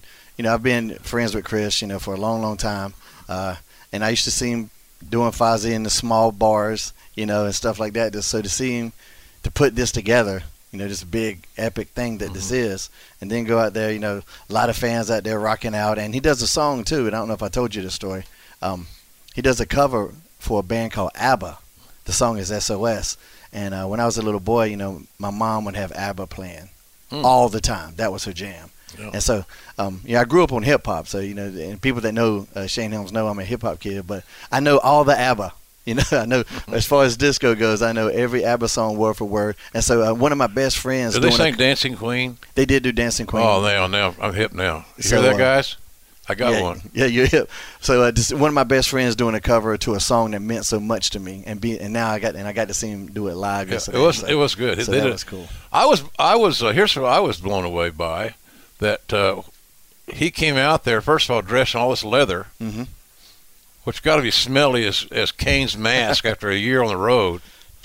Uh, but he killed it from the first song, and from the very first song, it seemed like more of the audience than not knew the lyrics Yeah, and they're singing along. And I told him at, this first intermission there after what sometime, I said, you know, you got them when they do when they start doing that. Yeah, They're singing your songs, man. They remember this. That means they have retained that information. They're Mm-hmm. carrying that lyric with them. Yeah. That means they listened to it more than once. Bingo. Man. They didn't. They didn't give it the uh, once around and you know change the channel. I I, I uh, talked to others about this. You know, it's hard to believe somebody that come through the territories to see some of the boys, quote unquote, do something like all in, uh, to do things like this uh, in Jericho's create, creative mind. I think it's kind of uh, indicative of the society that we live in because these uh, these younger guys got some of them have no fear about failing Right. on a on a project. So I, I uh, I'm, I'm kind of I'm kind of digging the fact what Chris did here because this is a massive ass undertaking. 2,500 fans are on this cruise Yeah. at last count. That's amazing. Yeah. To sell out a cruise ship like this, you know, yes, because this is more. This is more involved than just going uh, to your local arena and uh, Yeah. having a couple hours and Yeah, you know. sitting at a card table and signing eight by tens. yeah. This ain't Randy the Ram there on the on the wrestler, you know. Yeah, I mean, there's plane tickets involved, you know. So uh, it's you know, hats off, hats off to the balls to even attempt something like Yeah, that. You it's amazing. hats so- off to the balls. That should be a T-shirt. Yeah, probably will be. Should be. Uh, hats off to the hairy Balls. The balls of Jericho. That should Yeah. actually be the name of the cruise. Next year, maybe. maybe submit that early. Maybe get the IP rights on the new the new marketing uh, logo. Uh, have you had good food? Yeah, the food's been great. You know, I don't have anything to complain about. I mean, I'm not really a big complainer anyway, but everything's been fantastic. The the pig in the blankets last night got me. Yeah, I- that got over with me. yeah, things were over. I didn't even go have dinner. I just had pigs and blankets and some little chicken strips of unknown chicken parts. Yeah, I'm trying to eat a little clean because uh, I'm not drinking clean. So at least I was going to try to eat clean. Yeah. But then pig and the blankets came around, and that was it. Yeah, that was that was bad medicine. I was eating those damn things like they were chiclets. I, two bites and they're gone. I loved them, so Yeah. I I uh, had fun doing that. See, folks, what it takes sometimes the simple things Yeah. make you happy. Yes, sir. Yeah, a pig and a blanket every now and then, It's like a port in every storm. uh, I missed Pat Patterson's karaoke. I heard that didn't go well. Then Why not? Some technical malfunction. Oh, okay. But he had a meeting today with Trey and some of the big shots to get his uh, his needs addressed, Okay. so he can perform uh, as he is expected to do by the 2,500 or more on this ship. Well, good. Well, I mean, I wanted to go last night, but then we that uh, the talent party started to get underway, and uh, we missed it. So maybe if Right. he gets to he gets a second chance to do his I think he's going to do it. I think he's going to do something. because I've heard him do karaoke before, and he's really good. I'm sure you have yeah. as well. So. He likes he he's been working on this uh, Louis Armstrong uh, impersonation. Oh yeah. Yeah, so or Louis Satchmo Armstrong, Uh-huh. you know the old blues singer. So Pat uh, enjoys doing his voice, and uh, Louis would be more jazz though. Would you say, or was he blues? he might be more jazz. I don't know. I know he's distinctive. Yeah, for sure. Whatever he is, he's him. That's what he is, and that's like being a good talent, a good Yeah. wrestler. I don't know really what he is. He's babyface or heel, but he's he's him. Yeah. And I pay attention to him. I love how I love how we can apply wrestling terms to anything. Anything, the gimmick. I mean, you got the gimmick. anything. What about the gimmick? I mean, I was riding in the car one time with Skandar Akbar and Danny Hodge, and and uh, the, the Miss America pageant had just aired on TV that weekend, and the town had the weekend off. And uh, Akbar said him and his wife got into a big argument about the Miss America pageant because he explained to her how how and why it was a work. And she said, "For God's sakes, please, just please, let me believe in something." if it's only the Miss America pageant, yeah, at least the Miss that. America pageant, for God's sakes. Don't be that way. Yeah. So I, Karen's actually picked up the word gimmick recently. Hey, wh- where's that gimmick at? So, hey, that's a loaded thing right there, boy. Yeah. You got to be careful how the of your gimmick use, Yeah. because in the wrong context, Yeah. it could have a bad reverse effect. Yeah. You got them gimmicks? What? Wait, what? Yeah, yeah. That now, back in the day, to the Iron Sheik, having the gimmicks would mean one thing. Oh, without a doubt. Uh, it would, for Abdul the Butcher, it might mean a, a cutting device. Yeah. But everybody, it's, it's different for everybody. I heard uh, I heard Jericho got a little color last night on the stage. Really? Yeah, on his late night performance. Did you hear this? Possibly. Uh, uh, it could be rumor and innuendo, but I've heard it from two different sources now that he got gigged last night jumping around. Wow. Uh, yeah, but he's a rock star. You he know? wouldn't have it any other way. Yeah, yeah. You know, he was in his moment. Oh, of course. He had to love that man. So it's uh, good. So the uh, anything else? Are you wrestling? Uh, I, I think I'll be involved in something. You Okay. know, I got the outfit, and uh, you know, right, Ring of yeah. Honor's here, and there are villains on board. You know, there's a whole club of villains. So, Yeah, I got You you. know. I hear a run on coming. So uh, Count, mark it down, folks. you got a, you got a prop bet in Vegas. You better go for it. yeah, Vegas, where the Disco Inferno uh, lives, and is supposed to be here, but What apparently happened? he's still there. What did the Um, disco? apparently, uh, you know, we got we agreed to come on this. We were one of the first, you know, uh, people that because of the Westwood One, the podcast connection. I'm sure you too. Uh, we're like one of the first people that Chris booked on the show. We booked, got booked on this like 14, 15 months ago. You know, and so yeah, we all agreed to it, and uh, then Disco like within the last week's like, oh, I'm having trouble getting my passport. We're going, what? How, you know, and I guess he hasn't flown a lot. He doesn't do a lot of international work anymore. So okay, I get that, but he didn't have a birth certificate. But he was aware he was going. Yeah, he's months where he's ago. going months ago. This could have been addressed. But there's also the rumor that you know Paul Lazenby from uh, Killing the Town was going to beat him up. So he, might have just been afraid. You know, so we're uh, No. we're gonna we're gonna um, maybe stir up a story, see how far we can get it. You know, Yeah, uh, get it going. So yeah. See how high you can pile the shit. yeah. But you know, Disco's lovable. I, I, I describe Oh, him. I describe him as a little puppy. You know, you love him, but sometimes he shits on the carpet, and you got to pop his nose. Yeah. You know, so this was a shitting on the carpet thing. That's it. I, we just did the meet and greet. It's supposed to be the uh, keeping it 100 meet and greet. Konnan didn't show up. you know, his ass is asleep somewhere on one of his Iranian trips. Um, you know, of course, Disco ain't here, so I'm having to represent the whole podcast. It's supposed to be an hour and a half. You know, What a uh, man! And now you're talking to me. Now I'm talking to you, and I did it for uh, over two hours to get it, you know, to get every, to get all the fans that I could, and you know, shot right up here. To, That's what you got to do. You, You're booked. Yeah, you I'm kept book- your booking. That's what you do. you got to, got to make your make the towns. Keep your commitments. Are you? Uh, what are you? Are you still affiliated with Ring of Honor? Uh, yeah, you know, we just haven't agreed on more dates. Um, you know, we uh, But you're on friendly terms. oh, wonderful terms, yeah. yeah, I mean, they're super happy with how everything turned out with me I and Marty any. You can't. You don't have any wrestling drama. No dirt. Nothing that I can. No kidding. Yeah, But you like uh, Ring of Honor. yeah, yeah, yeah. I like it. I like that locker room. Very positive. Everybody's busy, man. Seeing the young Bucks and Cody, they, they got like it seems like different projects every week, and they're doing them all the time. And uh, whether it's them or SCU guys back there, they're just filming these vignettes and how they got over that um being the elite that YouTube show. Yeah. I mean, that helped guys like Adam Page. It helped guys like Marty. Um, you know what? I, I did the Gregory Helms thing on there, and for the first time in my career, Gregory Helms, for a brief moment, was more over than the Hurricane was. you know, just from that being the elite video. That's cool. And uh, yes, I mean, just I, I love I love seeing guys work hard and They being found their market. excited yeah. about it. you They know? found their market. yeah, And the key thing about being a great marketer is you establish who is your market, Mhm. and now how do I find them? Mhm. And they have been able to reach their market that they have previously identified with their shirts and all the other stuff that they do. Uh, but I like the uh, entrepreneurial abilities. That makes you desirous to be hired. Mhm.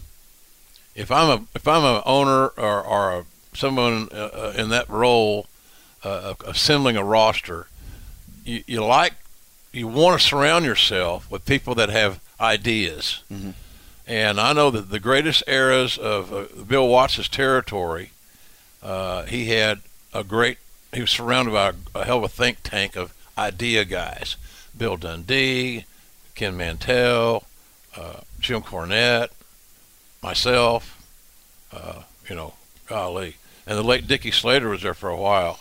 What's the, what's on your agenda? What's the big highlights between now and uh, and time we get off this thing? uh, I know uh, we got another. We got a live uh, keeping it 100, which uh, I'm assuming Konnan will show up. At this point, I don't really know. He he does his own thing. You know, God bless him. Well, you know, you can always call Raphael and line yeah. me up. I'll yeah, get over, Rob, help you out. get you. Yeah, we. I'd love a run in by Jr. That'd be uh, that'd a be run fantastic. in. I want to do a run Um, in. God damn it! And I you want the title.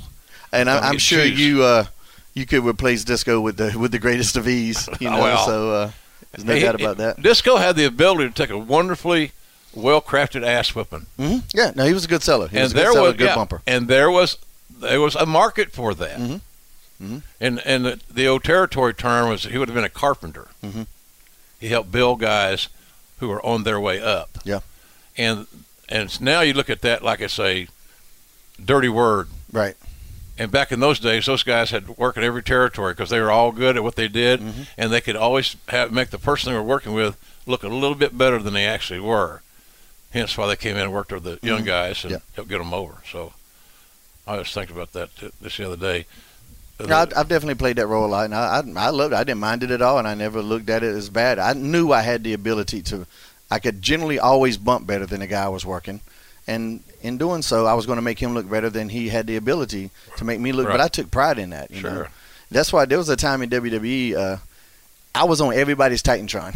like you can see every because the Titantron is a highlight reel of, of them doing stuff. Mm-hmm. So you can see my green ass just getting taking finish after finish. No matter who came out, I was in that Titantron somehow. Did you ever get the uh, uh, Rikishi's big ass?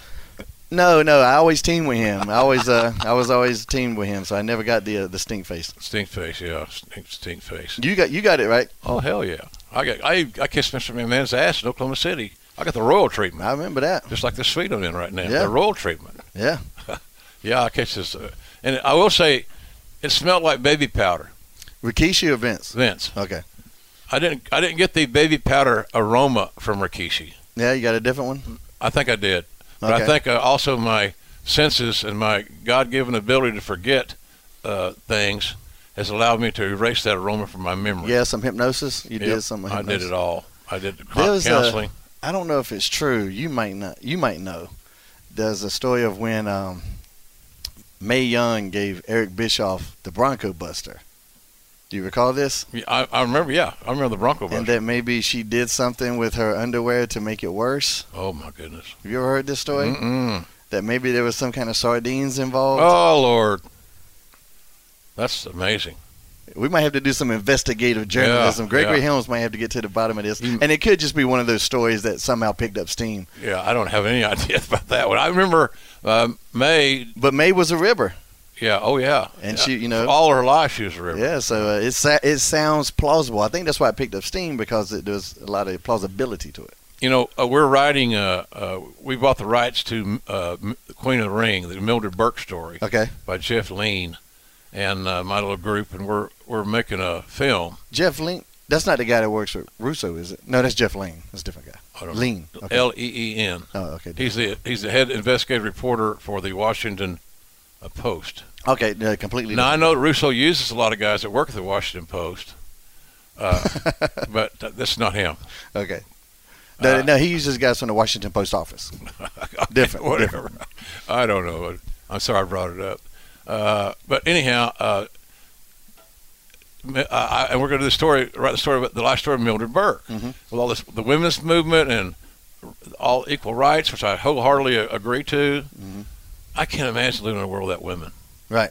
I cannot. Well, I mean, they make all the people, so And- we, and- it's impossible for us to. Yeah, and at my age, if you say anything, so anything with any socially redeeming quality about dating or wanting to date or, you know, whatever, and people look at you like you're. That's just sick. What do you mean? Age, Oh, okay, I got you, got you. age. Hmm. And if you date, if you see somebody, Oh, you you get judged. oh you, my God, yeah, it's horrible. And uh, not to mention, you know, I had this lady, I saw this lady, and she said, "You need to have dating 101 lessons." I ain't, I ain't seen her since. I ain't gonna go to class to date your ass. Are you kidding me? That's a T-shirt. I ain't going to class to date your ass. I wasn't. You, you, you know you know what you got in these Yeah. situations. So anyway, uh, but I I've had I don't know how we got on that topic. I think we're analyzing each other. So, so what are you doing today? Uh, yeah, I'm gonna do the podcast, and then uh, Oh, if yeah. if, uh, if Pat's thing is tonight, I definitely want to see that. You know, and it's just a matter of, you know, catching up with. Uh, well, a lot of the Ring of Honor crew I see, you know, but there's a couple guys from Impact that I haven't seen in a while, so I get to see some of them. You know, see good. guys, you know, hanging out with you. Of course, is. Uh, I mean, we tore London down the last time we were together, so yeah. uh, we closed that bar down three three or four nights in a row. I have, yeah, we did. I I've been in com- in communication with uh, the Catherine Bach Oh, yeah, since that meeting. nice. Yeah, nice lady. Yeah, she's she uh, she enjoys my barbecue sauce, and she got and she's enjoyed my book. Is there a quote? Is there air quotes in there? Air quotes. You're She sick. enjoys You're, you're, you're bad. You're- sauce. yeah, she does. She's a griller. She likes to cook out, so I fix her up. So, is there a possibility you're going to put your meat on her grill? Well, I'm just asking, Jr. This is just you know Gregory Helms, investigative journalism 101. Yeah. I, I'm thinking that's that has distinct possibilities. That'd be amazing. Yeah, for a nice meal. Yeah, we introduced. Didn't I? Didn't I bring her over to you? You might have. Hell, I Yeah. Yeah, I brought her over to you. She, I, I, uh, she's really smart. Yeah. She's got a daughter that goes to college, just started college, so she's that mom mode. Mhm. You know, when you got your daughter going to school, and it's just a and going to USC. Mhm. It's an adventure. That's another adventure in your life. Right. So it's interesting. You notice too. I noticed over there, and I've you know, I've taken Karen to a couple conventions, not a lot, you know, but it's interesting that the biggest stars sometimes really do have the best personalities. And anytime you get an attitude from somebody that's a star, it's somebody that's stuck in that mid card. And I'm, I'm using mid, I'm using Yeah. uh, wrestling terminology Yeah. in Hollywood too, and they're angry about it or something, Mhm. or they're, worse, they're even at lower and they can't get in, and they don't, you know, There's a feeling of helplessness. yeah, That's what I've discovered in wrestling. When guys start having attitudinal issues, Mhm. want to take shortcuts, and they they've been uh, living in the mid card, Mhm. and they have uh, main event taste Mhm. and mid card income, Mhm. not good. not good, yeah. And then they start feeling helpless. And a lot of them do the exact same thing they've been doing for years. That Yeah. making no uh, no. I mean, I had you know I've had that conversation with a million guys. Like, well, what are you doing to change it if you're not happy with what you are? Mm. You know, I get asked all the time, why did I drop the Hurricane for that brief moment when I was did that hill run with Gregory Helms? It's like, well, I was kind of stuck in a rut there, Mhm. you know, and I wanted something different. And I knew what the Hurricane character was. You know, that was that, he was a definite a super carpenter. You know, and I got over him, sold a lot of merchandise, but Hurricane wasn't going to carry that top belt. You know, it just wasn't going to be Right. the case. You know, Yeah. I could have been an intercontinental guy, U.S. guy, the- you know, and- sort of thing, and that's fine. And so was- you're smart enough to figure out that that's not a bad thing. it's not a bad thing. It's an amazing thing. You know, I got over in the hardest period uh, in the industry to get over. You know, and I don't think a lot of people. Not that you have to focus on things like that, but that period of time when ECW is gone, WCW is gone, you got one company. You got just one, and there's a, a limited amount of TV time. We didn't have the network back then. There was just you know Right, there's yep. a limited amount of TV time, and now you got everybody fighting over that TV time. Tell me, brother. I heard it every television. How many guys came through that room? Came. You remember would- that? Yeah, why? Yeah. Now, I mean, what you know, I was a WCW guy coming in, so WWF guys. That's why there was that animosity back then. There was Yeah. some real legit animosity in there. Too bad we couldn't harness that. Not effectively, they didn't. Yeah. But also too, it wasn't just a roster. It was the most stacked roster in the history of the game. I mean, when you got Rock, Austin, Taker, you know, Triple H. Uh, Jesus Christ, Eddie, Eddie Benoit, the Hardys, the Dudleys, Edge and Christian, you know, Kurt Angle.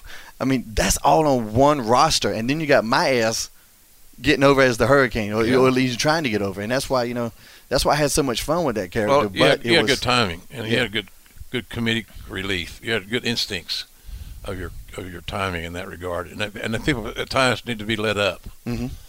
Part the blood and guts with Austin or all that Mhm. they loved passionately, but every now and then you want to go get up, go make a sandwich. Yeah. I can if I can hear what Hurricane's saying. Yeah. I'm cool till he, while he's doing his promo. Mhm. Yeah, I got over in the back. Yeah. Yeah, but the promos got me over. Right. You know the uh, the gift of gab, what, whatever that hurricane speech pattern I detected. That reminds me of the time Yeah. that the Mirror Master, and I would just say whatever ridiculous shit. But like I was saying earlier, like I knew that character had a had a uh, had a ceiling on it, and it was fine. I loved. I mean, I exploited it for you know as all it was worth, and you know I know the royalty checks I got. So Vince's was a lot bigger than mine. Hmm. So of course the company was happy with that, but you know, I just knew it was time for a change. So it was actually my idea to, to drop it for a little while and become that freshens you up. heel character, Gregory Helms. You got to keep reinventing, man. Mhm. That's what a lot of talents do. They find their comfort zones. They do the same four or five spots before they get into the, the big spot, or they do the same two or three sequencing things before they get to their finish. It's the same inner inter uh, introduction, the same steps to the same direction to the same outcome. I have no problem with a predictable outcome if your finish is over. You should use your finish. Mhm. We should, if we're booking a match and we we're not smart enough to to figure out how to not have a talent win by using his finish, then I I'd really got to hear that story Yeah. because there should be a competitive enough way to get into a, a situation where, in that split second, wrestler A hits his finish. Yeah. and we all know That's it. that's it. Yeah. And well, that's so now somebody is overthinking this stuff. They're sitting down in the basement with their Kleenexes and their lotion. They're going to say, "Well, uh, you know, Jr. Uh, that's just predictable." That Mike Tyson left hook was predictable, but his ass got over using it. He did, man. So, Yeah. I, I guess I get to the point where sometimes I think we overthink stuff Oh yeah. and don't need to necessarily. Generally, that comes from a place of passion, though. Sometimes it comes from just I agree. somebody being an asshole, but Yeah. most of the time it comes from passion. I can't get mad at them. I'm not. I don't get mad at them. I just feel sometimes that uh, all of us, including myself, will overthink stuff, and Yeah.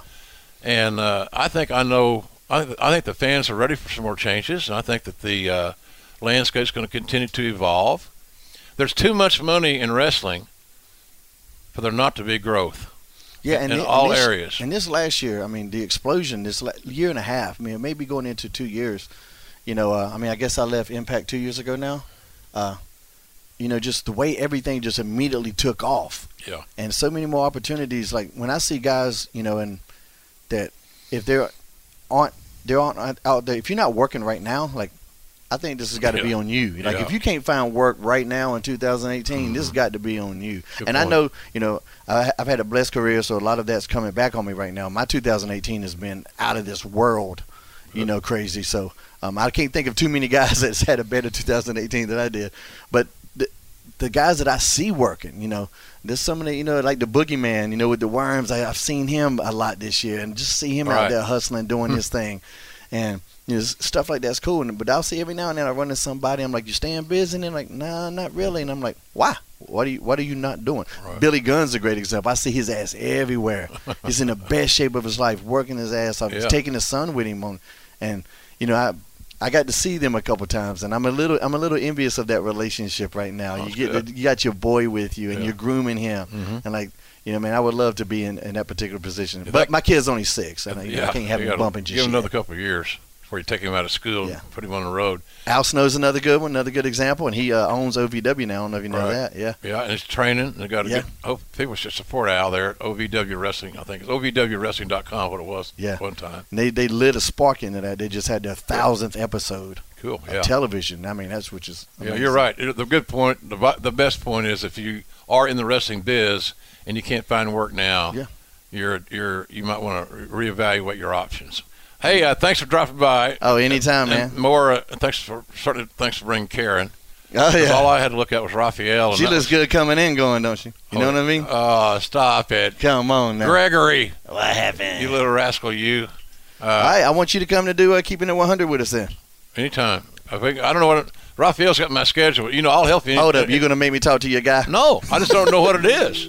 Hey, talk to my guy and get back with me. No, no, no. I just don't know what it is. I swear to God, I don't. You gonna get me to uh, text me, knowing we ain't got no Wi-Fi. Yeah, text me. Send me an email. Yeah, yeah, yeah. I'll get right back to you. Well, we, if we're uh, we're available here, uh, we'll do it. But uh, thank you for jumping on here, man. Oh man, my pleasure. Anytime. Love and respect you, Jim. I hope you'll rate and subscribe in Apple Podcasts to the Jim Ross Report, uh, Google Podcast, Stitcher, TuneIn, Spotify, or wherever you get your podcasts. There's only one Slobber Knocker audio. You can be sure of that. From the mighty Westwood One.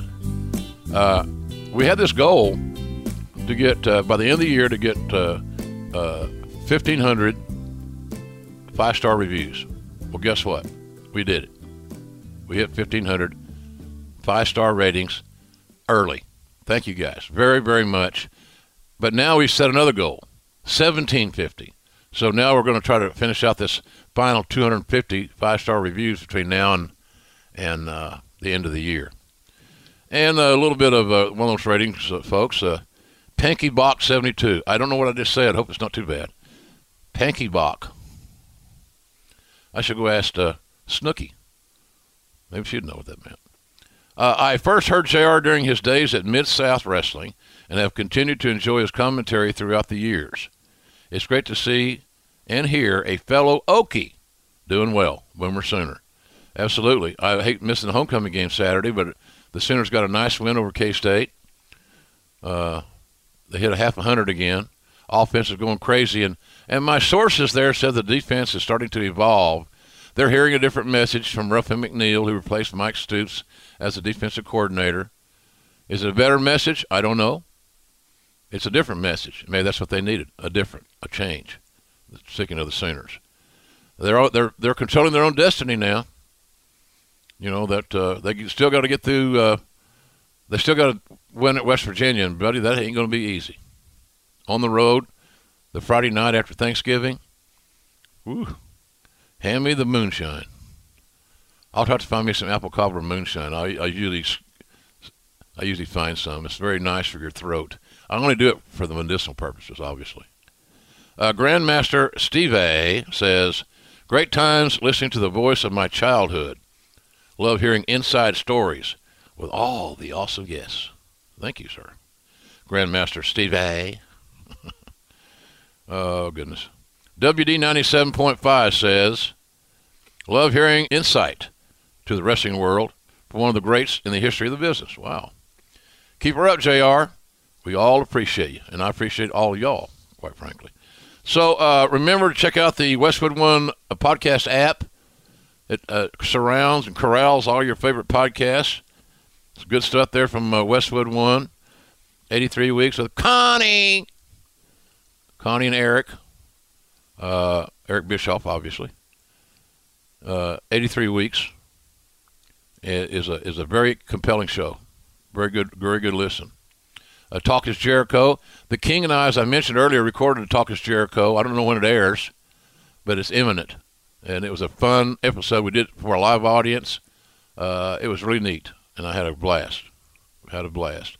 Keep it 100 with Konnan, who lost a loser leaves the game match with Rafael Morffi and ping pong. Ravens on the cruise, and he's on Westwood One. The Raven effect. So uh, I talked to him the other day. Hadn't seen him in a long time. He's a very bright guy. He just different. Scotty different. Scotty be different. Uh, remember, folks, to submit those comments, questions, or interview suggestions. We'll be back with the viewer mail, so to speak, next week. You can send that to the Jim Ross report at gmail.com. Remember, the Jim Ross report at gmail.com. Questions and comments. I'd love to hear what you think about this show. It's a different show than we've had in the past, and uh, but a, but a fun one. I I want to thank uh, producer Ted for uh, going through the clutter and all the pieces that Raphael and I finally got emailed to him, and for making this thing uh, uh, what you hear. He does that every week. He does a great job. So remember, a new episode escapes every Wednesday. Next week, we plan to talk to Busted Open's Dave LaGreca and, get this, Marty Scurll, the villain.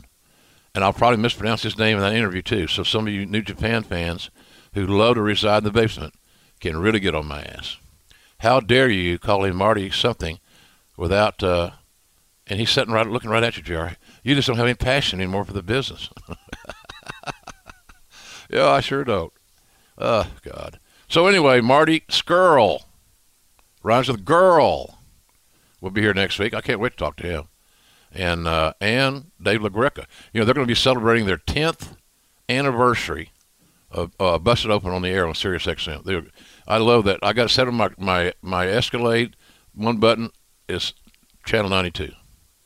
I like it. And uh, they Bubba Dudley's Bubba and Mark Henry both, they were good hires because they do a real nice job on that radio show. But uh, it's, it's Dave LaGreca's uh, ball game. It's his world there. Uh, he's the lead guy. He's a good friend. So we'll talk to him about uh, the how he how hard it was to get a radio show on daily about pro wrestling. So I strongly urge you to check that out if you can, and that'll be here next week on the program. So until then, I encourage you to follow me on Twitter at JRSBBQ. Uh, we are on, uh, thanks to Sean Cradle's efforts, we're on Facebook and Instagram at uh, Jim Ross BBQ. Pretty creative, huh? Uh, so there's the Facebook and the Instagram, and then of course Twitter. And I do the Twitter uh, more. I have some helpers from time to time, Raphael, Sean, uh, producer Ted, but basically it's me. So if you see something on Twitter that I sent out and don't like it, don't you, you can really blame me because it's my deal. Sometimes I, but I have learned not to tweet when I'm drinking. Uh, and the, the great thing about this cruise is everybody here drink every day. So the good news was to protect us, they made sure we didn't have Wi-Fi, so we couldn't make an ass of ourselves. Drunk texting. So uh, again, thanks to all our guests. Thank you guys for for joining us. Uh, it's been a great week on the cruise to Jericho. I can't thank Chris enough and the great staff, Sixthman people, Trey Veteran, all these dudes did a great job for us. And I, I just can't tell you how much fun I had. Uh, I want to come back. And uh, uh, if Chris does another one, I've already thrown my name in the hat to uh, be included. So uh, until uh, next week, remember, it never hurts you to do something nice for people that aren't expecting it. and remember that the main thing is that our tomorrows are never guaranteed. Make today count. So I will. I usually say at this point in the show, I'm getting in my black Escalade and heading back down to Norman. Well, we're at sea. We're at sea as I record this, so I'm, it looks like sea to me. And uh, and the over under is escalated. I more than likely will not leave the ship while we're in Nassau. I don't need to get this. I just want to go get my download my my tweets or my emails. I don't think so. So have a great day. Enjoy yourself. Count your blessings. And uh, I'll be talking to you here again next week with Dave LaGreca, Marty Scurll. Until then, so long, everybody. The Westwood One Podcast Network, The Raven Effect. Bandit's a boy's name. Oh, that's so gendered of you. How gendered of you. Yeah. Uh, women can be bandits. Women can be doctors. A woman, well, not yet, but could be president if a lot of things change.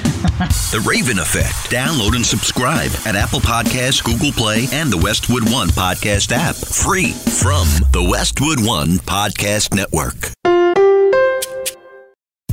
John brings his skewed sense of humor. Jeff brings tips to cut strokes off your next round. Together, it's those weekend golf guys. They'll pay a lot of money to PXG and Titleist and Callaway and on and on and on, right? How many yards do you think you're going to pick up with that extra driver? I think I can get an extra 5 to 10. What if I give you 15 to 20? you pay me more. Jeff Smith right? teaches on the sliding scale. Those Weekend Golf Guys, the podcast, part of the Bleav Network. Just search B L E A V on YouTube or wherever you listen.